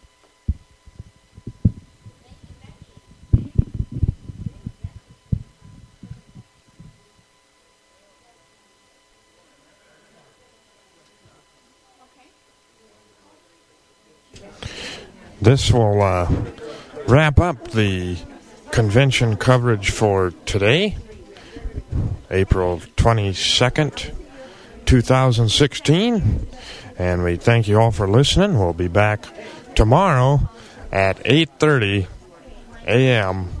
Central Standard Time. That is 9:30 Eastern. So, until next time, I'm Tyler Uronic. Good night from Des Moines.